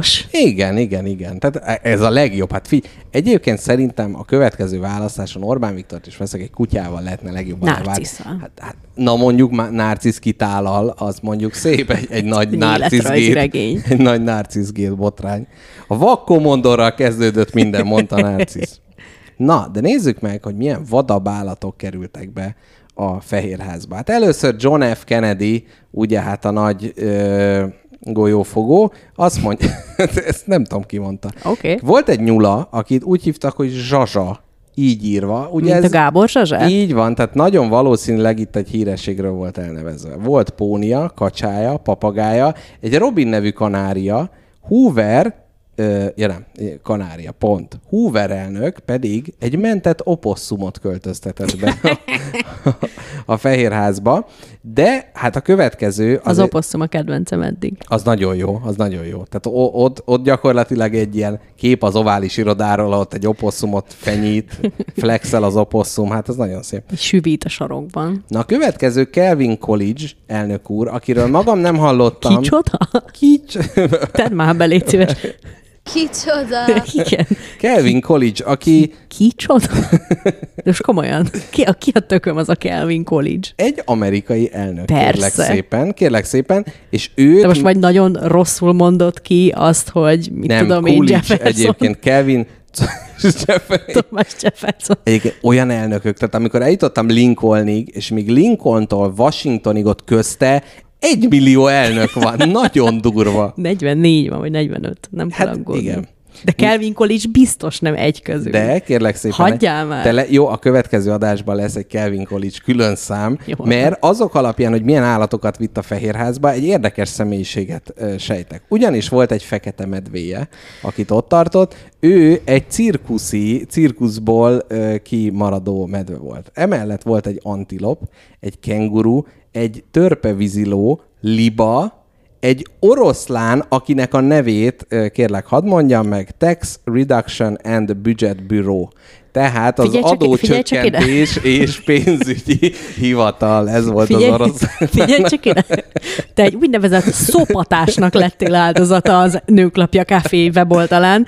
Kelvin College és a tax, tax Reduction oroszlán, kapaszkodj meg, nem létezhetett. De, és Nem. Képzel, képzeld el, ez azért történt, egyébként korábbi el, feke, medvéje volt korábbi elnöknek is, de itt ez egy nagyon, nagyon jó, nagyon jó ö, szamara is volt, mosómedvéje is. Na, szóval, ö, mert mondták, hogy volt egy állatkert, aki adományozta a medvést, és utána a többiek elkezdtek féltékenykedni, hogy ők is akarnak, és A ezért többi amerikai elnök? Ö, nem. Szimultán? nem a többi elnök kezdett el féltékenykedni, a többi állatkert. És az kengurut azt Ausztráliából küldték, a Értem. vízilovat azt a dél-afrikai, nem tudom én milyen elnök. Tehát így, és ő maga ezt ott tartotta. Na, de, a hogy, vízeló csak vicc volt, ugye? de nem, egy kicsi, Az kis, is a Kelvin College-nak volt? az is a Kel- Kelvin college Egy kicsi víziló? egy kicsi, kicsi Hallod, most ki a hülye? amúgy? Most ki, most, ki, ne, én nem tudom eldönteni, hogy ebbe az egyenletbe ki van alábecsülve. Én? Vagy te? Hát figyelj, most itt ugye, tehát hogy van a valóság, amiről hát nekem is ugye, tehát mondjuk úgy, hogy nincsenek elsődleges tudomásaim. Tehát kizárólag másodlagos forrásokból dolgozok ez Kelvin. College. Kelvin College, de most leteszem a nagy esküt, hogy a következő adásban Kelvin College-ból fölkészülök, Jó. és az utána lévő 43 adásban mindegyikben egy, egy amerikai. Nem. De Kelvin College-ról, mert ezek alapján érdekes. Na de nézzük Woodrow Wilson. Hát ugye Woodrow Wilsonról mit tudunk, hogy hát az első világháborúban kis hazánkat többek közt ő maga fingatta meg. A, ö, vagy ő volt? Nem ő volt? De szerintem ő volt. A Woodrow- Szerintem Kelvin College lehetett nem, az. nem, nem. Woodrow Wilson. Ö... Nem, most elgondolkodtam, hogy időben hogy vannak egymáshoz képest. Aki 48 birkát tartott a Fehérházban, éppen azért, hogy lenyírják a gyepet. Tehát gyepnyírásra Agyas. tartotta ö, őket. Volt egy Taft nevű elnök, Igen, ezt tudom. Taft nevű elnök, aki két tehenet tartott, akik nem tudom én milyen ritka pedigréjű tehenek voltak, és elszöktek, és volt egy Washington utcáin, ott csatangolt a két ö, Boci. boci, de aztán megtalálták. Na, nézzük Roosevelt, Theodore Roosevelt, ugye Franklin Roosevelt, akiről szó volt, ő a második világháború alatti amerikai elnök, míg Theodore Roosevelt, ő a Cserkész Szövetség megalapítója, tudom én, ilyen, tehát ő ez a korábbi időszaknak az elnöke. Na, most Na de várjál, amikor az elnöknek vége van a terminusának, amikor uralkodik, és vissza kell költözön haza, akkor viszi a vízilovat? Hát szerintem vi- visszaajándékozza egy állatkertnek. Mm. Ezt, ezt gondolom. Viszont Theodore Rooseveltnek hát ötlete is sok volt, de gyereke is, és a gyerekei nagyon szerették az állatokat. Minden gyereke ott élt a Fehér Házban, és ezért nagyon változatos állatgyűjteményt tartott fönn. Meg ő maga is a természet nagy ö, barátja volt. Többek közt egy egylábú kakast, Bill Bilt a nevető hiénát. Tehát azért mondjuk egy sajtótájékoztatott Roosevelt elnökkel, miközben a hiéna ott hátul A kakas meg üvölt. kakas meg üvölt, hogy lá, lábam. A herém. Ezt akartad mondani? Nem. Jó. Nem, én egy, egy világháborús film parafrázist próbáltam előadni, ahol üvöltenek a katonák, a lábam, a lábam, és akkor mondják, hogy hülye vagy, nincs is lábad. Jézus. Úristen, hát én olyan Most az ap, a, tehát hogy nehéz gyakorlatilag működnem ebben az a adásban. 90-es évek ö, apuka humorja az most nagyon fölbúzok belőlem. Na, Billa nevető hiéna, Péter a nyúl, akinek állami temetést kellett rendezni, illetve Emily Spinach a kígyó, tehát kígyó is lakott a Fehérházba. Spenót Emília. Spenót Emilia, abszolút, és Spreckle báró, aki egy kakas volt, akit egy Spreckle nevű cukorbáróról volt elnevezve. Ki a fene tart a saját kedvére, örömére kakast? Hm, Szerintem szép. Pocsmányállatok. Ocsmány. Tyú. Á, Az ugyanaz? De most jó. komolyan. Hát túl, jó. Gallus domesticus, vagy mi a tökön, valami ilyesmi. Értem. Na de hogy milyen érdekes, hogy egy cukorbáróról nevezi el a kakasát az amerikai elnök, tehát ez olyan, mintha narciszt átneveznék Mészáros Lőrincre, és akkor ez benne van szintén ugye Bödős Tibornak, ez az Üla Cézár, tehát hogy így a nagy embernek be lehet szólni, és akkor a kutyádat ugye úgy nevezed el, és akkor nem tudom én. Rogán Tóni, már megint oda pisiltél? Te kis rossz fiú. Attól most megkíméljük a saját jövőbeli karrierünket, hogy minden magyar, magyarországi politikus lefordítsunk állatokra. Ó. De ide mindenki képzelje el ezt a szegmást. Nagyon jó, na egyébként nagyon, nagyon alkalmasak. Na és Lincoln, akinek egy Fidó nevű kutyája volt, és egyébként a későbbiekben ez egy általános amerikai kutyanév lett, mert mindenki az elnök kutyájáról akarta kutyát elnevezni, aki Lincoln ellen elkövetett merénylet után, ugye a színházba lelőtték Lincoln elnök urat, a kutyája maga is merénylet áldozata lett. Valakinek annyira elege volt a Lincolnból, hogy megkéselt a kutyát. Na de, zárásként jöjjön a... Hát gyakorlatilag Kulics Szóljon ez a szám Fidóért. szóljon a szám Fidóért, de előtte még, ö, hát mondjuk úgy, hogy Coolidge is erős volt, College, de John Adams elnök úr, aki szintén híres, ő két állatot tartott, de azok olyan állatok, hogy csak na. Az egyik, Meg tudnám tippelni?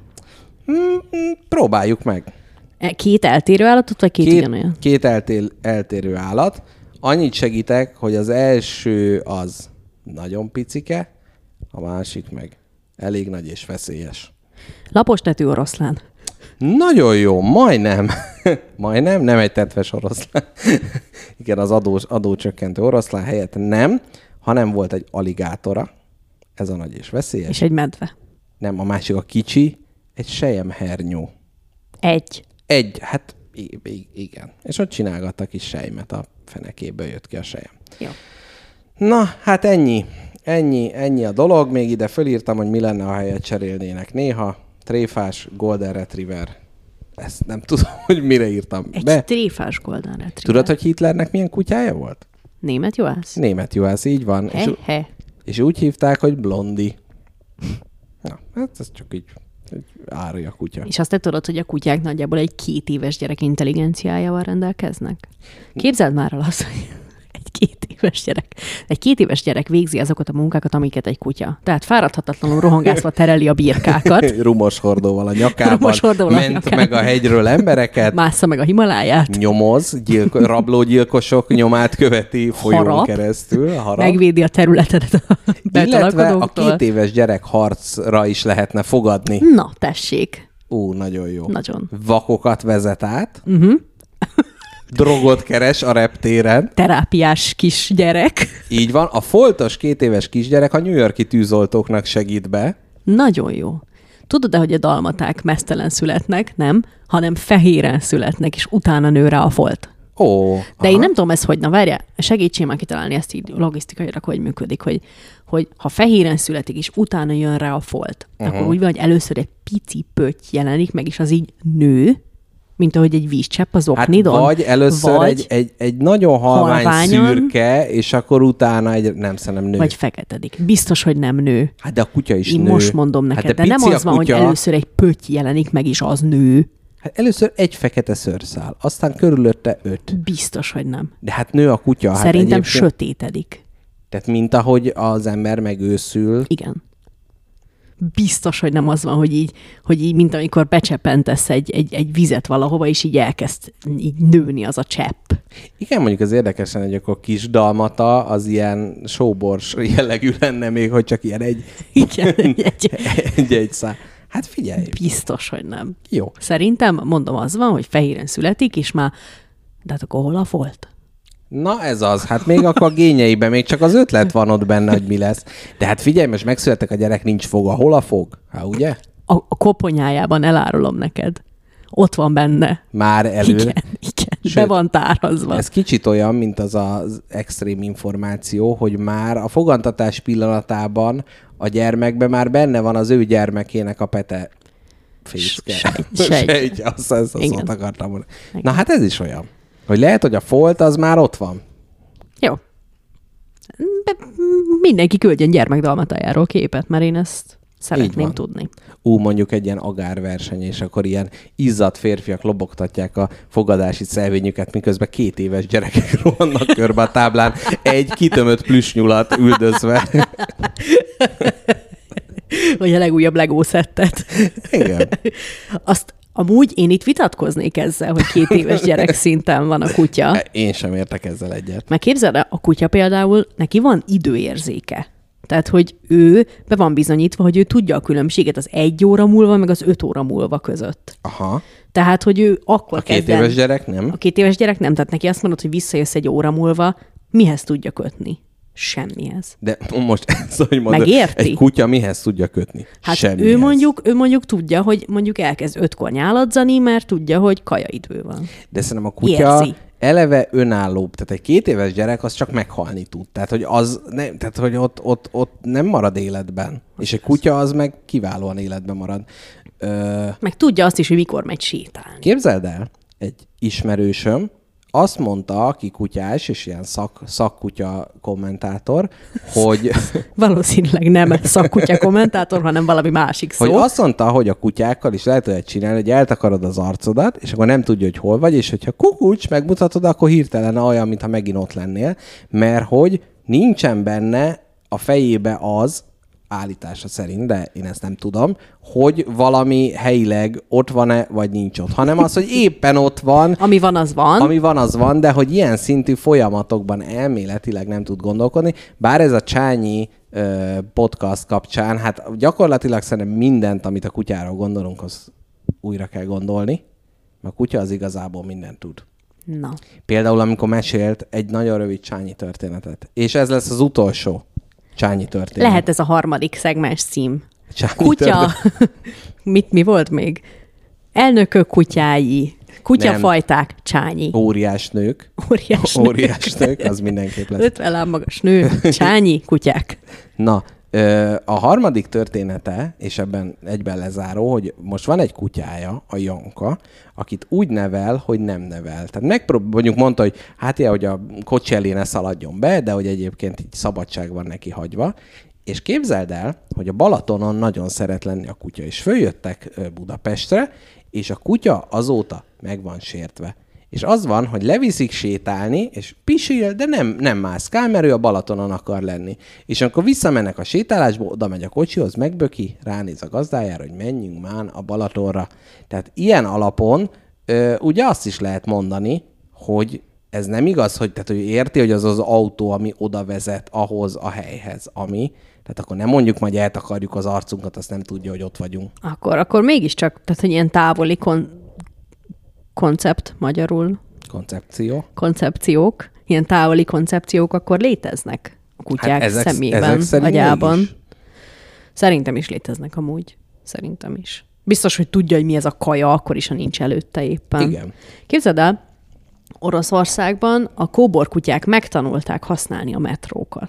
Ó, nagyon Tudják, jó. hogy hol kell felszállni, Aha. elmennek, azt leszállnak. a hol- jegyüket. Igen, érvényesítik a jegyüket, megtörlik a lábukat, Uh-huh. leülnek, kapaszkodnak, és ott szállnak le, ahol tudják, hogy kaja van, aztán este hazamennek. Na jó, hát de ezek alapján meg bizt... Na hát ez tényleg, tehát az, hogy megért, hogy fölszáll, és ott Na, rászkódik, sötét a van, és aztán kommentátor kijön. ismerősöd, akkor mégis csak Ó. rosszul mondta. Ó, Az biztos, hogy a kutyák tudják a távoli koncepciót is értelmezni. De ez olyan érdekes, hogy ez... De De nem, tudom, hogy a egy- jövőt tudják-e, vagy azon, hogy minden szimultán egyszerre létezik. Nem tudom, hogy hogy Vagy van egy így kutya élete, hogy és akkor közben végig élte az egész életét? Vagy mi az, hogy minden egyszerre létezik? Hát úgy, hogy, hogy nem tudom, hogy tudják-e a múltat meg a jelent, vagy a jövőt értelmezni, hogy majd lesz valami, vagy azt gondolják, hogy az most is van, csak nem vagyok ott. Hú, ez, ez érdekes. Ér- érted, én, én azt gondolnám, hogy szerintem tudják. Tehát nem, Én nem tudom. Tehát, hogy azt gondolják, hogy most sétálás van épp, csak én nem Csak vagyok nem ott. vagyok ott, igen. Most épp Vacsora más van, csak csinálok. épp- épp igen. nem kapok? Igen. Jó, egyébként le- lehet. Lehet.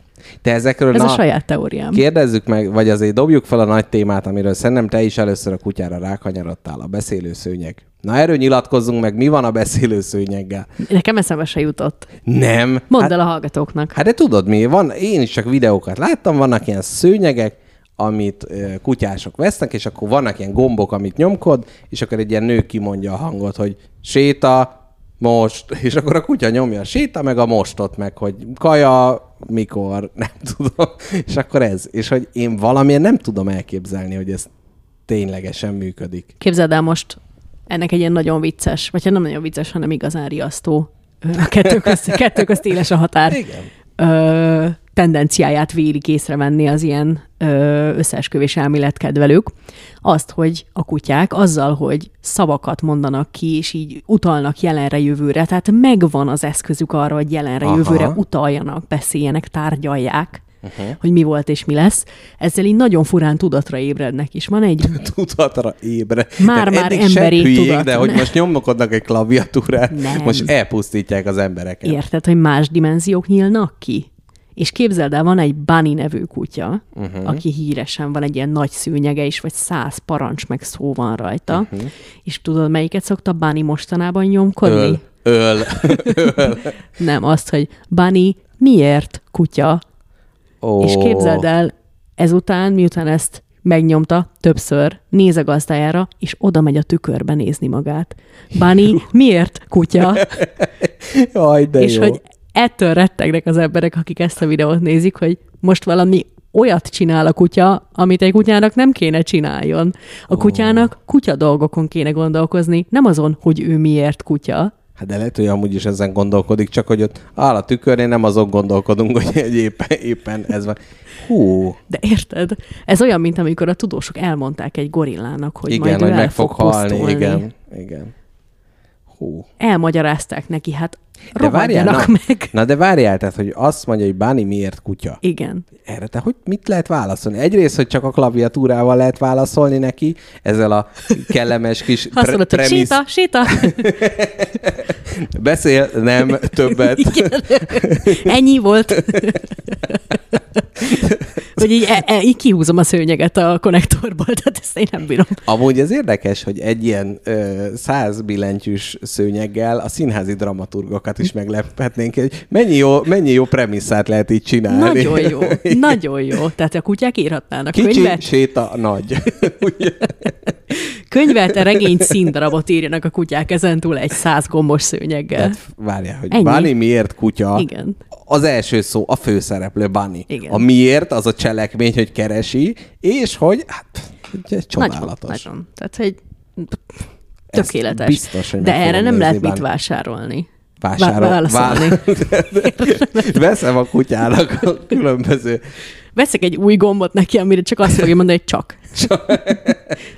Ó, Istenem. Azért, mert.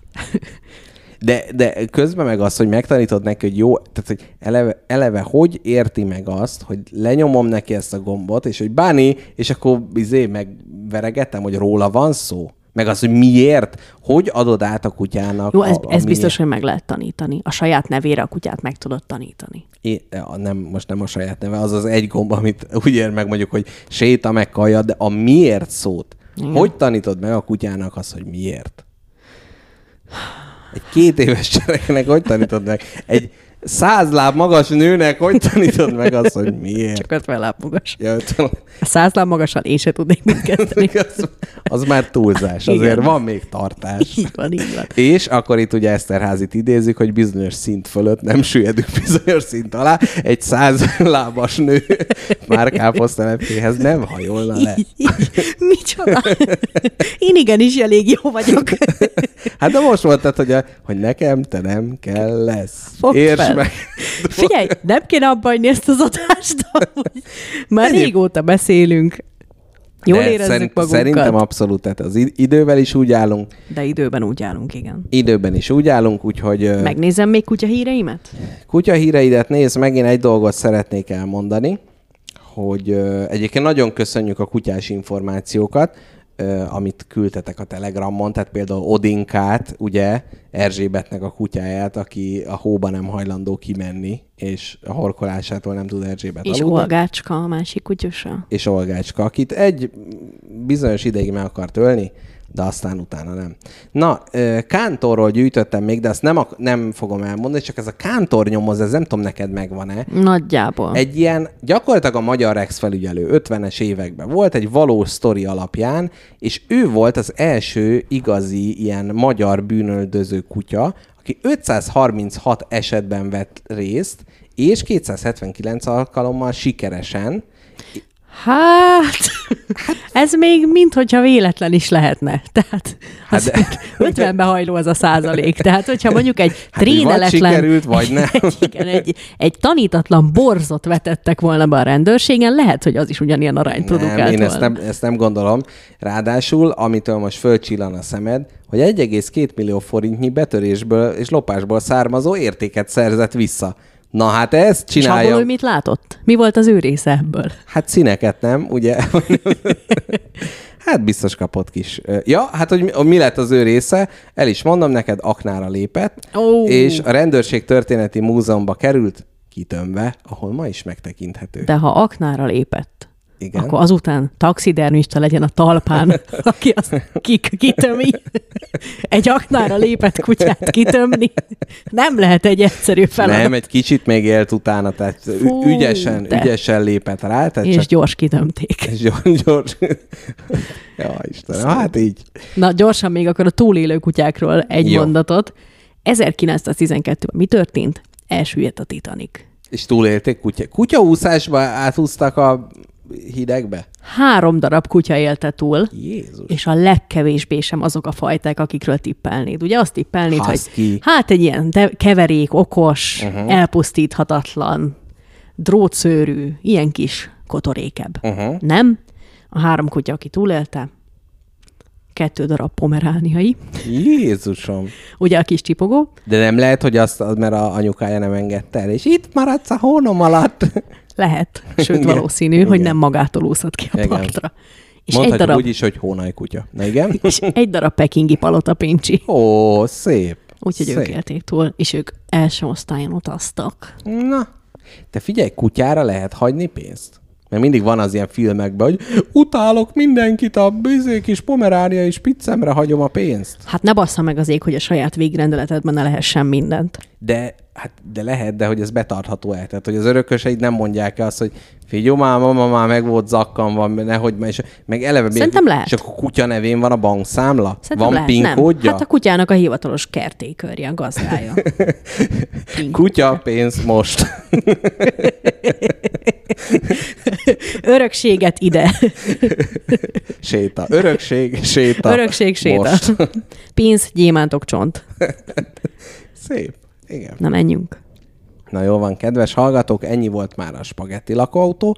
Most még a betűtészta olvasó kör következő epizódját lejátszuk nektek. Hallgassátok velünk együtt, Nem akarod a zeném után?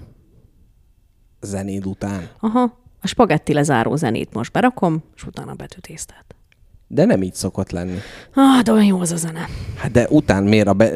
Hé, ho, ha, ho, hát én most a hallgatók nevében kikérem. Mi az, mi a betűtészta olvasókör? Az egy szar. Nem, azt mondom, hogy minél kutyával hamarabb, se veszed? minél hamarabb legyen a zene. Jó, lehet akkor három zene. Lehet egy előtte, Jaj, és lehet de egy jó. utána. Az Oké, jó? jó. Akkor küldesz még egy zenét? Igen. Jó, akkor most elköszönünk, jön káposztalepke egy... De akkor legyen itt az a darabolós gyilkosos. Jó. Jó, tehát most jön egy darabolós gyilkosos zene, utána betűtészta, és utána egy második zenével zárjuk a mai adást. Reméljük, hogy ez volt... Hát nem reméljük, hát reméljük, mert akkor vége a felújításnak, és élőben jelentkezünk a következő héten. Addig is minden jót kívánunk nektek. Káposztalepke, milyen lesz a heted? Semmi kimagasló, ugyanis csütörtök van, ilyenkor már mit csináljon az ember. Holnap átmegyek a testvéremhez vacsorázni, uh-huh. a hétvégét pedig Ki főz? Ő főz? Te főzöl? Hát Rendelte? valahol a kettő közt, igen. Val- valaki csinál majd valamit. ja, Nézzünk értem. egymásra tátott karral. Igen, odaültök az asztalhoz, és várjátok, hogy elétek tegyék Igen. a falatot. Ő Jó? azt fogja mondani, hogy na, én meg azt fogom mondani, hogy na, és és akkor így egyszer ennyi, csak, ennyi lesz. Egyszer csak megjelenik. Na, hát ez szép, szép dolog. Na jó van, én megtakarítom. aromokat. Mikor költözhetsz vissza? Hát ma még nem aludhatunk otthon, mert, Mert ugye nincs a, a, vé- hát a véce nincs, tehát hogy az el lett távolítva, úgyhogy én magam az irodában Mrs. Jackpottal ott fogjuk meghúzni magunkat. Ö, Ami nagyon furcsa érzés, tehát a munkahelyen nyugovóra térni, és úgy kelni, hogy a munkába vagy. Tehát azért, Éjszaka is a munkahelyeden tehát, vagy. tehát azért én, aki a, Viktor, aki a viktoriánus dologházak nagy kedvelője vagyok, én is úgy érzem, hogy ez talán még azért túlzás. Tehát, hogy lámpaoltogatóra kéne elmenni. Amúgy tényleg így csinálj ilyen cseléd roleplayt ott. Hogy takarítgass ki, még éjszaka egy gyertyafény mellett járj körbe a papucsodba, megnézed, hogy alszik-e az úr, a ház ura. Igen. Ki, a, amíg Mrs. a Jackpot párnákat. ébren van, akkor én addig a kamrában ben meghúzódok, amíg el nem alszik, addig nem nyithatom ki az ágyamat a konyhában. Így van. Igen. Illetve egy kis mocskos naplót is írok, hogy milyen, milyen, milyen mocskos playtesteket végeztem az aznap során. Nagyon jó, nagyon jó. Na, szevasz! Na jól van, szervusztok, hallgatók! Puszi mindenkinek hallgatók, köszönjük a kutyás képeket, citás képeket, kutyás sztorikat, citás sztorikat, imádjuk az összes kisállatotokat. Küldjetek levelet, Igen. Ö, továbbra is spagetti lakóautókukac, gmail.com, vagy pedig a Messengeren, Telegramon. ilyen- Telegramon leginkább az a fő csatornánk. nem leveleket, azt ne oda küldjétek, az csak nekünk. Tehát a levélben benne van az, hogy nem nyílt levelet is szívesen fogadunk, de akkor azt a magyar közlönybe tessék ö, közölni. Így van. Sziasztok! Szervusztok!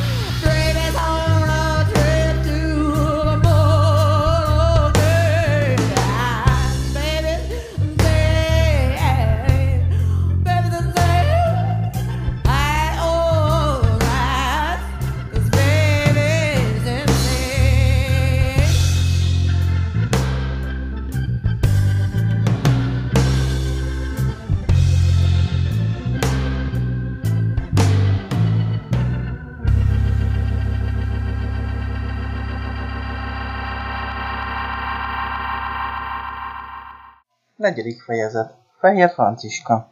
Nagy Bélát hamarosan megszokták és rokonszervel fogadták új munkahelyén a központi főosztályon.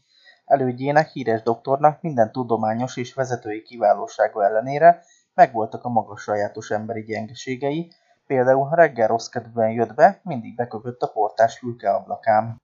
A számítógép viszont hívan a belé táplált programhoz mindenkivel udvariasan bán.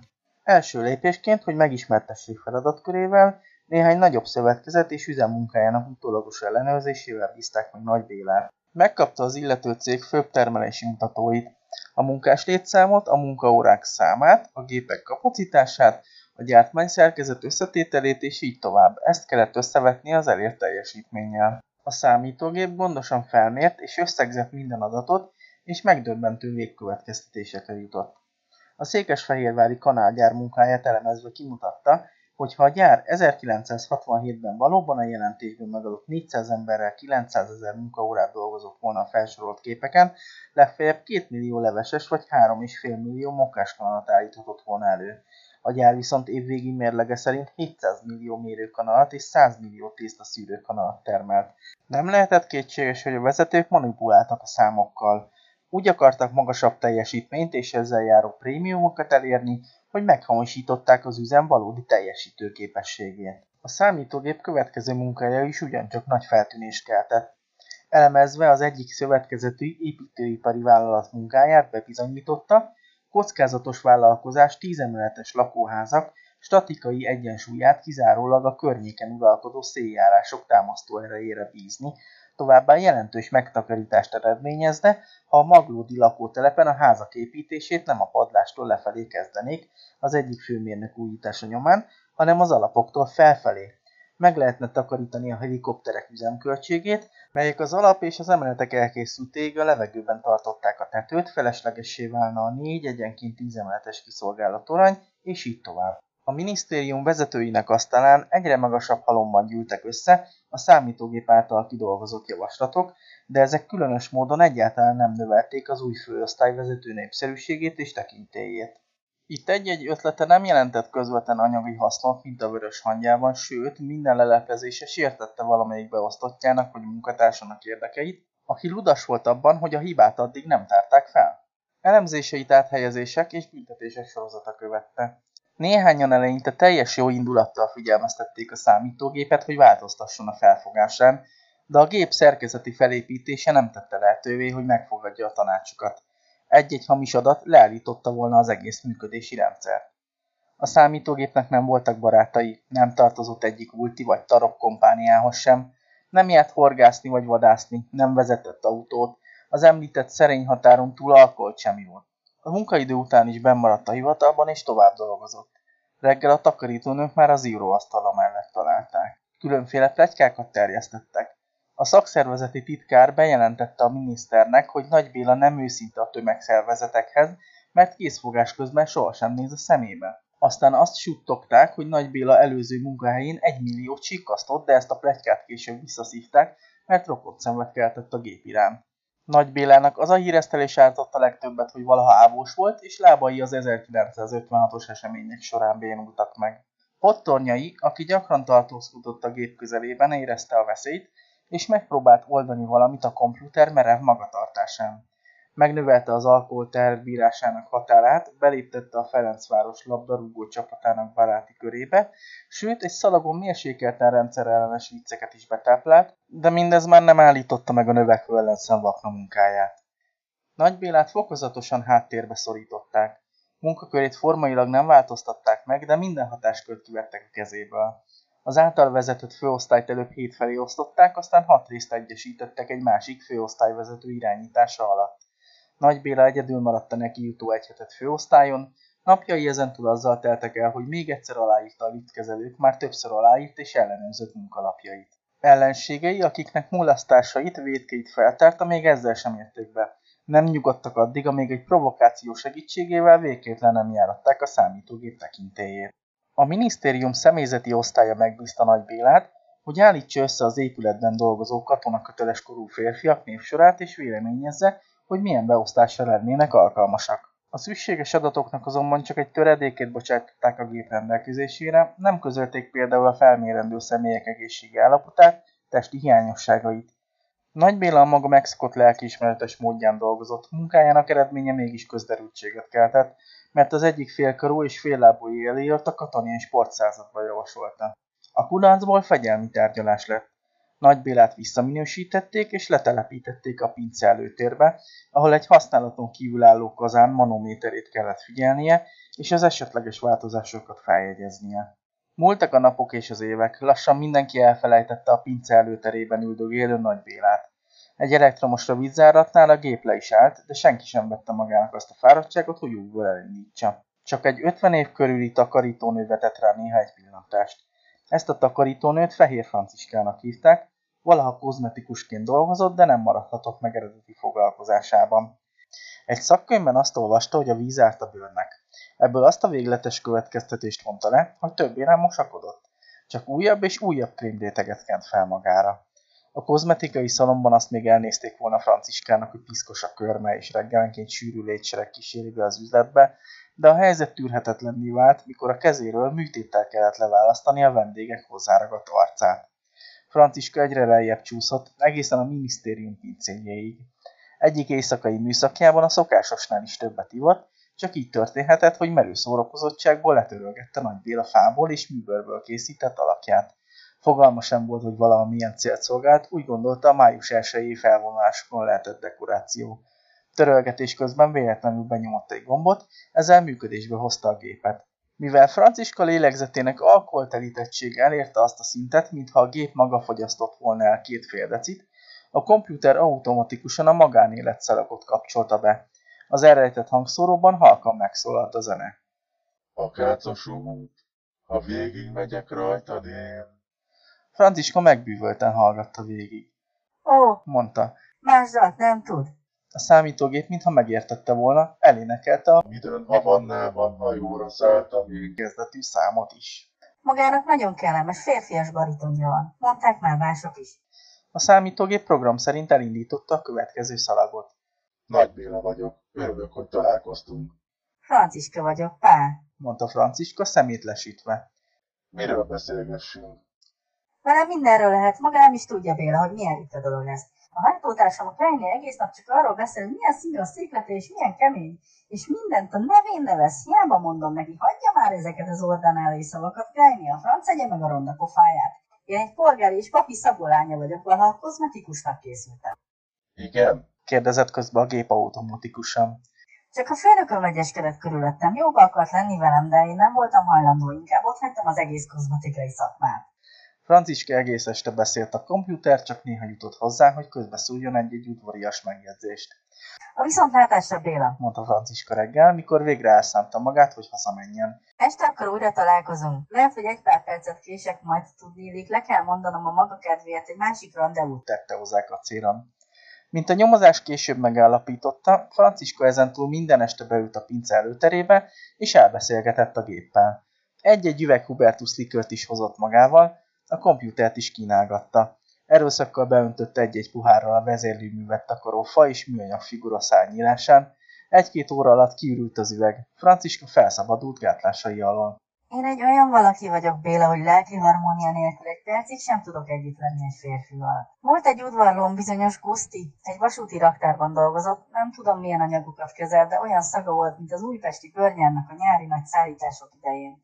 Még ha kint mentünk az utcán és szemből fújt a szél, akkor is majd kifordult az ember bele.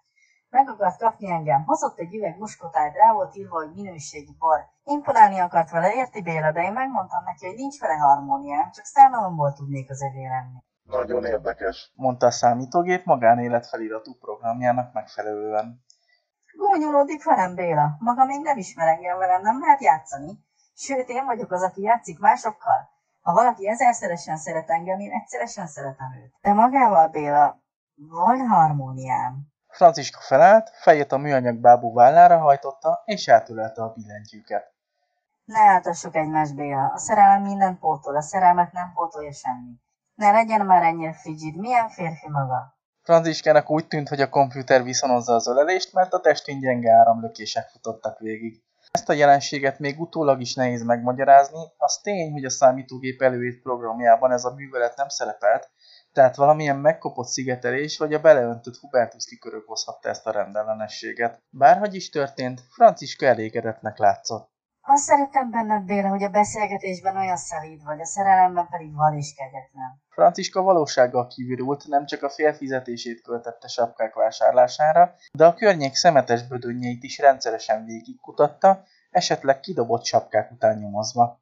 Nem tudjuk, mi váltotta ki ezt a szenvedélyt, talán a sapka viselete helyettesítette a fésülködést, annyi viszont biztos, hogy Franciska naponta átlag négyszer cserélt sapkát. Környezete is sejtetni kezdte, hogy van valaki, többen is, mintha emlékeztek volna rá, hogy látták Franciskát ólálkodni a vakok intézete előtt, de az illetékes főnökök csak akkor kezdtek behatóban foglalkozni az ügyjel, mikor a terhesség nyilvánvaló jelei mutatkoztak az asszonyon. Berendelték a személyzeti osztályra, de bárhogy is faggatták, Franciska nem volt hajlandó elárulni az apa nevét. Nekem is jogom van a boldogsághoz, különben is ő megígért, hogy el lesz feleségül. Megfelelően betáplált program hiányában a számítógép képtelen volt Franciskát az oltár elé vezetni. Automatikusan kitérő válaszokat adott, a nő feldüldött és szakított Nagy Bélával. Megszülte a fiát, és most már elfogadta a minisztérium által felkínált jogsegét, beadta a gyerektartási keresletet. Osztatlan megdöbbenést keltett, mikor a vizsgálatok során kiderült Nagy Béla valódi kiléte. A minisztérium azonnali hatállyal visszahelyezte a számítógépet a Vörös Hangya Kisipari Szövetkezet kötelékébe, sőt, hogy mindez obligon kívül kerüljön, Fehér Franciskát is a szövetkezethez küldték. A felelősség így teljes súlyjal a Vörös Hangyára nehezedett. A bíróságra, melynek ebben az ügyben döntenie kellett, nehéz munka várt. Hasonló kereset még a sok vihart látott magyar igazságszolgáltatás történetében sem fordult elő. Mindenek előtt az apasági vélelmet kellett tisztázni. Vajon rendelkezhet-e nemzőerővel egy elektromos számítógép? Maga a gyerek, akit Franciska fiatalkori kedvenc slágerénekese Lantos Olivér után Fehér Olivér névre kereszteltek, semmiféle eligazítást nem nyújtott, nem különbözött az átlagos néhány hetes csecsemőtől. A hagyományos apaság megalapító eljárásokkal sem lehetett próbálkozni, mert a számítógép sem bércsoportvizsgálatra, sem más antropológiai felmérésre nem volt alkalmas. Az orvosi szakirodalomban is hiába bukvárkodtak, sem az apaság mellett, sem ellene nem találtak példákat vagy utalásokat. Löffler gyorsan átprogramoztatta a számítógépet pottornyaival. Mikor a bíróság kihallgatta, a gép már mindent letagadott. Franciskát összetörte az árulás, de változatlanul fenntartotta állítását, hogy a számítógép a gyerek apja. Az ügyet hivatalból szigorú titoktartással kezelték, az illetékes hatóságok feltételezhetően el akarták kerülni a feltűnést. Talán attól tartottak, hogy mások is megragadják a lehetőséget, és házasságon kívül született gyerekük apjaként különféle gépeket, kombájnokat, buldózereket, porszívókat jelöljenek meg. A hírzárlat azonban úgy látszik, Káró katona Kálmára nem vonatkozott. Erre val, hogy lapjában egy terjedelmes cikkben ismertette a történteket. Az egészségügy területén dolgozó munkáslevelezőkre hivatkozva határozatlansággal, sőt sarlatánsággal vádolta meg a szakértőket, közben szokása szerint kitért a hálapénzre, a gondotlanságra és az orvosok egyéb visszaéléseire is, melyekből véleménye szerint logikusan következik az adott ügy. A cikket azzal zárta, hogy kijelentette, a munkáslevelezők tömegei elvárják, hogy Fehér Franciska minden alapot nélkülöző keresetét az illetékesek vissza fogják utasítani. A legfelsőbb törvényszéki orvos kollégium tagjai, akik kezükben tartották a döntés jogát, természetesen elolvasták a cikket, és úgy érezték, elérkezett az alkalom, hogy visszafizessenek Káró katonának, a körzeti orvosok ostorának. A bíróság előtt a kollégium valamennyi tagja úgy nyilatkozott, hogy a rendelkezésre álló adatok alapján, ha nem is bizonyított a komputer apasága, de kizártnak sem lehet tekinteni. A bíróság készhez kapva ezt a legvégső szakértői véleményt, a törvénykezési gyakorlat általános elveit követte, melyek szerint vitás esetekben a gyerek érdekeit szolgáló lehetőséget kell választani. Elfogadta a komputer apaságát és megítélte a gyerektartást. Az ügy azonban ezzel nem ért véget. Mivel a számítógép nem rendelkezett önálló keresettel, így csak üzemben tartója a vörös hangja fizethetett volna, de a szövetkezet visszamenő hatája kizárta a számítógépet tagjai közül a szocialista szövetkezeti dolgozóhoz méltatlan életmódja miatt, és ezért megfelebbezte a bíróság döntését.